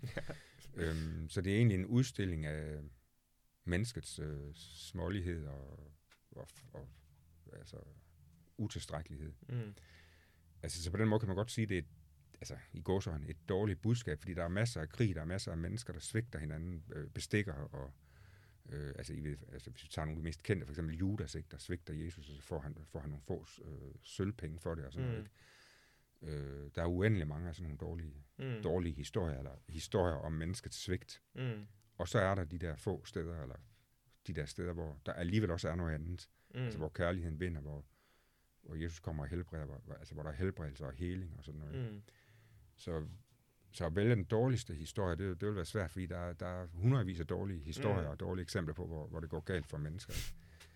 Øh, og alle dem er så det dårligste. Øh, øh, altså jeg synes, de dårligste, det er der, hvor det bliver moraliserende og småligt. Altså, hvor der er nogen, der, en eller anden forfatter, der har siddet og skrevet et eller andet ind om, du må ikke øh, øh, begå hår, eller du, så får du hugget hovedet af, eller sådan. Altså, det er de der steder, hvor det bliver sådan noget moralisk, moralsk øh, Ja. kristendom. Dem er der også mange af, ikke? Mm. Øhm, ja.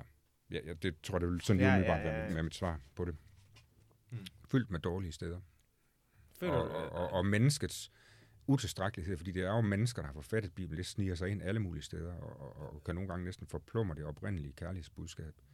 Altså, fordi det har mennesker tilbøjelige til at gøre, ikke? Altså noget, der starter idealistisk, det er jo lige meget, om det er kommunisme eller vandrehjemsbevægelsen, der holder Gud med en, at man sidder sig ude foran nu og sådan noget. Altså, alle bevægelser har en tilbøjelighed til at korrumpere, mm. Øh, og det har kristendommen også gjort, og den begynder allerede at korrumpere faktisk i Bibelen, ikke? fordi der er lynhurtigt nogen, der tager over, som bruger deres menneskelige logik øhm, til at, der ligesom på en måde dækker over det her rene kærlighedsbudskab tit. Mm. ja. Hmm. Bare du vil spørge om noget, noget, du vil sige noget andet, lige før det Ja. afbryder ja. lidt. Hvad var det, jeg var ved at sige? Det er et godt spørgsmål. Jamen det er da ikke sikkert, du vil sige noget. Du så Nej. bare ud, som om du vil Jamen, sige jeg tror også, jeg var ved at sige noget, men jeg kan ikke rigtig huske, hvad det var, jeg var ved at sige. Nej, den er... Så hopper jeg ind. Tak. Hvordan tror den danske folkekirke på den treenige Gud? Øhm, jeg blev trænet ud. Altså Gud, faders, øh, faderens, søn og helligånden. Øhm, altså, hvis vi starter med helligånden, nu skal jeg prøve at gøre det sådan meget let og umiddelbart logisk forståeligt. Øhm, helligånden, det er på en måde den, den ånd, du gør noget i. Altså, hvis vi sidder her og laver radio lige nu, så kan der godt lige pludselig komme sådan en fælles forståelse, og et flow kalder man det nogle gange en, øh, vi bliver ligesom løftet op, og vi, vi har et særligt sammenhold, og det, og det kører derud af, og vi føler os fyldt af noget meningsfuldt indeni, og der foregår noget, der vi, vi er klar over, vi er i gang med at lave noget, der giver dyb mening. Øh, det, vil være en, det vil være det, jeg kalder en helligåndsoplevelse. Altså det er jo sætte et andet ord. Det er det, man traditionelt har det, ånden, ånden dalet ned som en due i rummet. Altså lige pludselig så bliver rummet ligesom anderledes, og man, man kigger dybt ind i tingene, og man forstår hinanden lige pludselig, øh, umiddelbart. Øh, og så bum, så går man ud på gaden igen, og det hele, altså man, man bliver ligesom mere overflask igen, og øh, altså, men, men der er de der øjeblikke af, øh, Martin Buber har kaldt det jeg-du-relation, altså hvor vi, hvor vi lige pludselig øh, skaber noget sammen, og forstår hinanden helt, og ser dybt i livet, ikke? Altså, øh, så, altså det er sådan, helligånd, det er alle de steder, hvor den der ånd, den der særlige måde at være sammen på, den gør sig gældende. Øhm, og sønnen, det er jo Jesus. Altså, det er jo, det er jo, det er jo, det er jo Jesus, der gik rundt på jorden og helbredte og, og, og prædikede kærlighed. Og, og, og, og det, han fik ud af det, det var, at han blev korsfæstet. Fordi det, det brød de sig ikke om at høre. Det gør mennesker angst, ikke? Og, så, og, og så, vi har talt om, de blev selv spejlet. Deres skyggeside Mm. blev tydelig for dem i mødet med ham. Og det kunne de ikke holde ud at være i, så de projicerede ligesom, de projicerede ligesom over i ham og slog ham ihjel og hængte ham op på korset. Og budskabet er, at han opstod igen. Og med det siges der, du kan ikke slå kærligheden ihjel.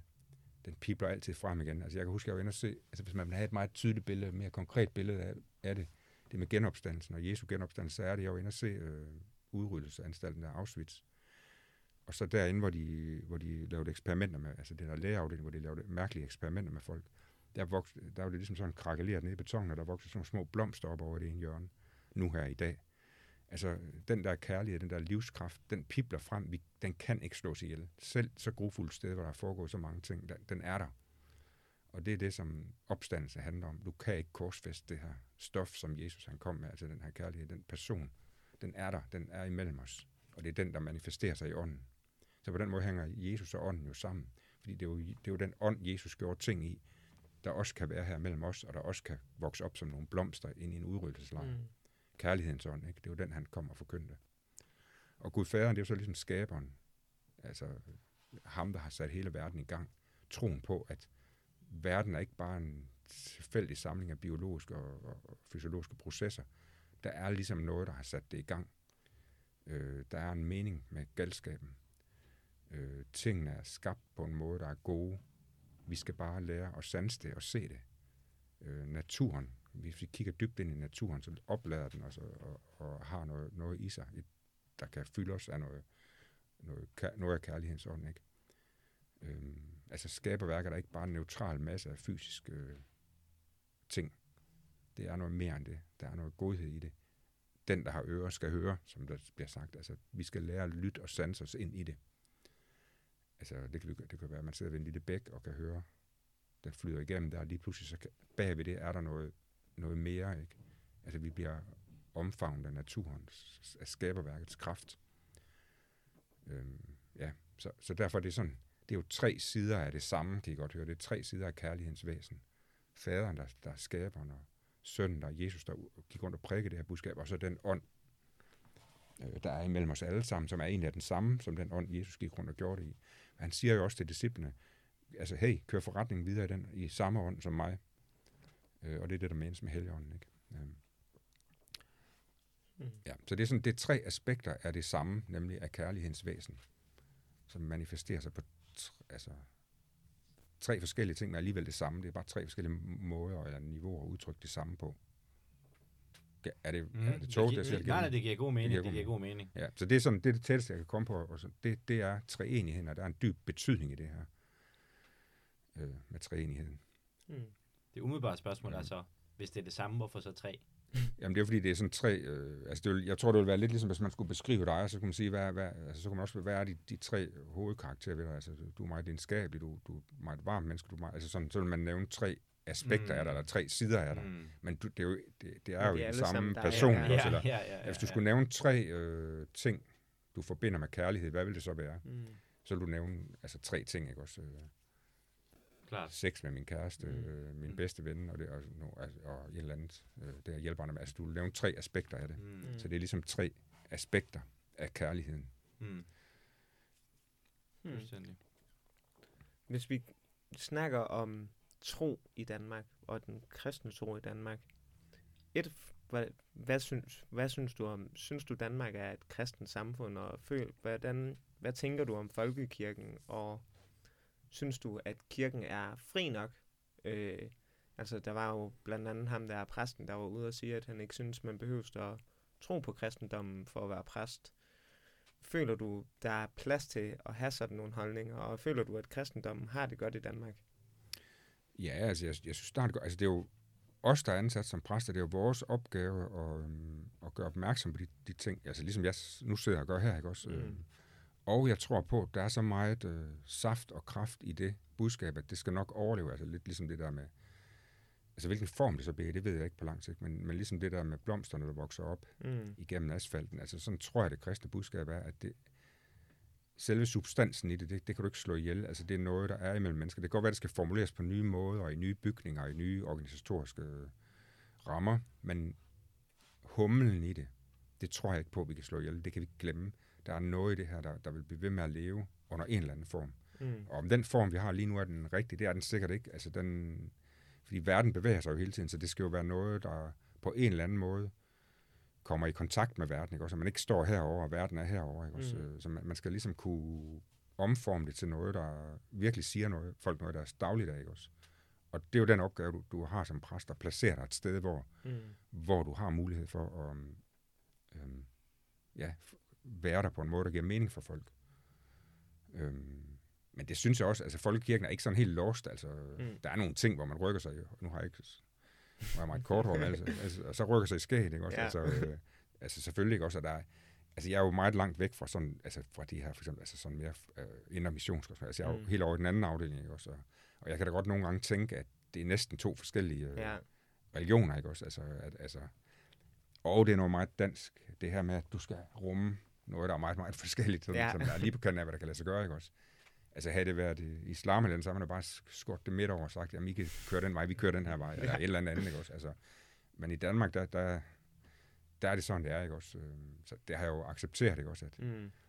Og der er også nogle ting ved Indre Mission, faktisk, altså, fordi jeg har jo så lavet ting sammen med nogen, der var sådan, altså deres bønsliv, for eksempel, også den måde, de kan fordybe sig i en bøn på, og der er sammenhold, ligesom, ligesom det, vi taler om, ikke? også øh, i dagdriv, altså uden samling i øvrigt, ikke? Altså, men, men, men, men altså, vi, vi, er jo, vi er jo måske tættere på dagdriverbanden, men, men Indre Mission har jo også det der sammenhold. Nu, mm. nu vi talt romaner før, altså Hans Kirk, der er fiskerne, ikke? Altså det, det der mm. dybe sammenhold, de har. Øh, ja, ligesom rockerne har deres sammenhold. Altså, altså, men men det, er, det er jo et autentisk langt stykke hen ad vejen øh, Mm. sammenhold. Altså det jeg bare ikke selv vil kunne trives i, det er det, der er mere moraliserende med ingen sex før ægteskab. Det Altså alle de der regler. Mm. Det, Det, som du også sagde, var de dårlige budskaber i, eller de Ja, dårligere ja budskaber. det, det vil jeg ikke kunne, selv kunne være Nej. i. Øh, altså, Mm. men, men, men jo, jeg synes, det er okay. Altså, jeg har ikke, det er ikke sådan... Jeg er jo i, i folkekirken også, så, Mm, så ja, ja. jeg synes, det er en, det er en, den, den klarer sig nogenlunde sådan, Mm. på godt og ondt, ikke? Altså, det, man, det er jo lidt ligesom Folketing. De er alle sammen demokrater, ikke? Men, men, men de er godt nok også uenige, ikke? Og, Ja, og, og og der er jo en værdi i, at de så sidder i samme rum og begynder at tale sammen Ja. og sådan, ikke? Og sådan tror jeg, man skal se folkekirken der. Altså, at de ud, vil alle sammen udbrede det her kærlighedsbudskab, og de, der er en meget forskellig på, hvordan man synes, mm. Mm. det skal gøres, og hvad man lægger vægt på. Hvem er så den nye møllehave, har jeg tænkt over? Altså, nu er han jo øh, rest in peace og så videre, men hvem, hvem skal være den nye, øh, du ved? Ja, der skal komme sådan en, ikke? Ja, jeg, jeg synes det. ikke lige, der er nogen nu. Altså, øhm, Fordi Grundtvig, Grundtvig havde, jo, havde jo den samme evner og var lidt samme natur som Møllehave. Den, altså sådan øh, fremragende, sådan karismatisk formidler og sådan Mm. noget. Ikke? Øhm, Og man kan jo ikke planlægge altså sådan en som Møllehave, der er så skør og øh, altså manisk og Virkelig. varm og kærlig. Altså Ja. det, det, det, det, der går ikke 10 af dem på dusin, eller hvad det Nej. er. Vi kan håbe, der kommer sådan nogen der, ikke? Fordi det er jo virkelig inspirerende med. Altså det er jo lige meget, hvilket område det er indenfor, ikke? Mm. de der ener der, de, de, de, de trækker virkelig en, øh, et stort læs, ikke? Mm. Øh, helt sikkert. Karisma, altså det er jo egentlig, det, det betyder egentlig på græs, det betyder egentlig noget. Det at man har noget, altså man har noget. Man, man, altså man er i forbindelse med Gud, og man, Mm. mm. man kanaliserer Guds noget videre, det er at have Mm. Karisma. Og Spændende. det havde han i hvert fald. Ja, det må man sige. Men det er jo ikke noget, der kan trænes eller øves, det er jo noget... Ej, det vir- igen, han det er- virkede virkelig bare til at... Ja, det er han født, øh, født med, ikke også? Jeg hørte ham lave en digter, eller jeg hørte lige i radioen en digteroplæsning af ham, og han snakker også bare, som om der er 200 km i timen. Ja, fantastisk. mand. Jeg tror alle kan have været helt nemme at arbejde sammen med, har jeg hørt, men øh, det er så, hvad det er. det er de sgu nok sjældent. Hvis Men nu at fantastisk du skulle nævne nogle, øh, måske mere moderne, måske ikke, det, det er måske lige meget, skønlitterære værker, som du synes har ramt dig med det budskab, du sidder og fortæller, er det helt centrale eller essensen af folkekirken, på trods af forskellige, kan man sige, praksiser.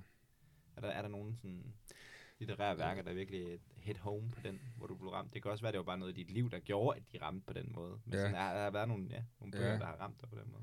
Altså jeg tror, jeg, jeg synes egentlig, at de budskaber, der er i kristendom, det vi taler om her, det, det findes i alle romaner. Altså fordi I kan se, nu da vi taler om det før, så, så bliver det dagdriver. Altså det bliver sådan Mm. noget, og, og hvad hedder det, herværk. Mm. Det, jeg synes, herværk handler rigtig meget for mig om det kristne budskab, selvom det jo ikke er hans intention overhovedet. Så jeg kan egentlig bedre lide at finde det steder, hvor det ikke ligesom er meningen, at nu, nu skal I se her, nu serverer jeg det her omkring mængelerer det hele rundt, så det passer sammen. Men den der forfatter, der bare beskriver en længsel eller noget, altså og giver los, øh, det synes jeg, der er som regel meget mere guf i. Øhm, altså fordi, altså det, det handler jo, altså, man, altså det gamle begreb inden for kristendom, det er jo sådan synd, altså det, det, det, det er sådan lidt for, altså det, det, det, det forbinder folk måske med noget dårligt, men det betyder egentlig det her med, at vi er utilstrækkelige som mennesker, vi er ikke gode nok. Øhm, og, og vi er, um, vi tumler, tåger tit rundt, ikke også, og ved ikke rigtig, hvorfor vi er her på jorden, og øhm, altså, og der er herværk jo et fantastisk værk til det der, også det der med at gå planken ud, og Mm. i virkeligheden jo også, samtidig er der også et oprør mod hele det her samfund, der vil have os til at være på en bestemt måde og sådan noget. Det, har, det, havde, det havde Jesus jo også. Han var jo en oprører, Mm. ikke også? Han, han går jo i den grad op med hele det her vækstsamfund og ordenssamfund og, og, og, og rider rundt på, på et muldyr med langt hår og prikker kærlighed og sådan, altså... øhm, Fucking happy. Altså, så alle de ting, synes jeg, er i en, på en måde er de i enhver, i enhver roman, ikke? Så, mm. så der er ikke sådan én roman, jeg lige skal trække frem. Og hvis det endelig det er, altså romaner, der vil, vil forkynde det kristne budskab, de, de, de gør det som regel ikke så godt, som mm. dem, der ikke vil. Det lyder måske lidt mærkeligt, men det er sådan, jeg har det. Ja, helt sikkert. Helt sikkert. Du kender til praksisen selvflagellering. Ja. Hvilke fordele ser du ved det? Øh, ja, sådan Hvis det med, at man pisker sig selv. Ja. Øhm, ja, fordi nu talte vi jo om det der med dødssynderne, at, at, øh, at, øh, og det med skygning også, at alt, alt det, vi også ser som noget dårligt, det kan i virkeligheden, hvis det bliver behandlet rigtigt, så kan det også have en fordel i sig. Jamen, jeg synes, at det er en fordel at piske sig selv. Altså, nogle gange har man jo dummet sig, ikke også? Altså, man, man, står, man skændes med sin kæreste og opfører sig som en idiot, ikke også? Altså, hvorfor skulle man ikke piske sig selv lidt for det? Så kan det være, at man opfører sig ordentligt næste gang, ikke? altså, lad mig lige piske mig selv, ikke? Altså, altså i virkeligheden, så kunne man jo også, altså i stedet for, altså, det er jo altid usundt inden, ja, men måske var det bedre sådan at have sådan en pisk. Det var sådan nogle, de der, den der bevægelse af flækkelanter i middelalderen, de gik jo rundt i sådan nogle lange kolonner, og så havde de sådan nogle, de der, ligesom sådan nogle nihaler, hvor de kunne ramme sig selv på ryggen, ikke? og piske sig selv. Øh, måske var det meget sundere, hvis man havde sådan en hængende nede i sin græs eller et eller andet sted, og så en gang ville man virkelig have dummet sig, altså, mm. hvilket vi jo gør indimellem. Øh, så kunne man gå ned og give sig sige, hvor mange slag skal du have, Jens? 10. Fint. Så gik man ned, og så fik ja. man sådan 10, ikke også? Altså, fordi ud fra det her, vi taler om med, med skyggen, altså det lyder som om, jeg bare pjatter, ikke også? Nej, det gør jeg måske også ja, lidt, ja, ja. men ud fra det, vi har talt om med skyggen, så er det måske bedre at, at, at, at gøre det sådan, i stedet for det der mm. med, det sådan sniger sig ind i en ja, lille så er det også væk, og, så er det ude Ja, så er det ligesom bum, bum, bum, mm. 10, 10 gange. Ja. Øh, nu skal du ikke være mere selvoptaget af det her, nu må du gå ud i verden igen og prøve igen. Agtigt. Ja, ja, klart. Øh, eller alternativt, så kunne man jo øh, cykle en tur, og så finder man en lille landsbykirke, og så går man ind der og knæler ned for alle, der siger, øh, jeg har opført mig som en idiot. Mm. Øh, hvad, hvad, kan jeg få lov at være her alligevel? Og svaret, det vil jo ud fra det, vi har talt om, det kærlighedens Gud, vi henvender os til, han vil sige ja. Og så vil man, så vil man, så vil man måske komme med en lille taknemmelighedsbøn, ud fra mm. det, vi taler om det her. Tak, tak fordi jeg som den lille lort, jeg er, øh, ikke er blevet slået ihjel af dig, ja. eller et eller andet, at har fået en sten i hovedet, og at jeg får lov at være her alligevel. Nu vil jeg gå ud og øve mig i at være, og, og være et nogenlunde ordentligt menneske, og gå efter at skabe noget mening i mit liv. Altså sådan nogle processer der, ikke? Altså, mm. hvor, hvor du henvender dig til, til, til din skaber. Det tror jeg kan noget, som er svært at opnå på andre måder. Det er fedt, nu har vi, så vi kan klippe det her program sammen, så det lyder som om, du anbefaler øh, studerende at pisse sig selv. så har vi altså den ekstra Hvordan forklarer vi og, så, og, så, og, det, og det næste, det er, og jeg sælger nogle billige pisker. Ikke? Ni, Får jeg gang i forretningen også, ikke? Ni hale for kun 199 Men det er sådan, det er sådan en særlig religiøs nihale. Det er ikke bare sådan, det er ikke bare sådan en SM nej, nihale. Nej, nej, nej, velsignet af Jens Munk. Ja. Man kan også bruge den til SM, men den er bedst, den er bedst til at pisse dig selv. det er det, den er lavet til. Multitude. Jeg forestiller mig, har I godt set dem, de der halal, du ved, kyllinger der, hvor der så står sådan nogle imamer inde på de der fabrikker, hvor ja. de bare, du ved, så står de sådan imamer og blæser, du ved, sådan ja, ja, million der, kyllinger på en gang. Ja, der hænger der, ja. det kunne godt være, jeg kunne godt se dig på din øh, velsign, velsign de der pisker der. Okay, mand. Jamen, øh, hvad hedder det? Jeg har ikke, øh, jeg har ikke mere øh, sådan... Jamen, det er også en god måde at slutte her på, synes ja, det synes jeg også. øhm, en naturlig afslutning. ja, men jeg har heller ikke mere. Nej, men fair nok. Jeg har heller ikke mere helt udtømt, uden det skal misforstås. Ja, mm, fuldstændig. Jamen, så øh, vil jeg bare sige tusind tak. Ja. Lige måde. Tak fordi jeg måtte komme. Det, ja, det var en stor fornøjelse. Tak fordi jeg måtte komme.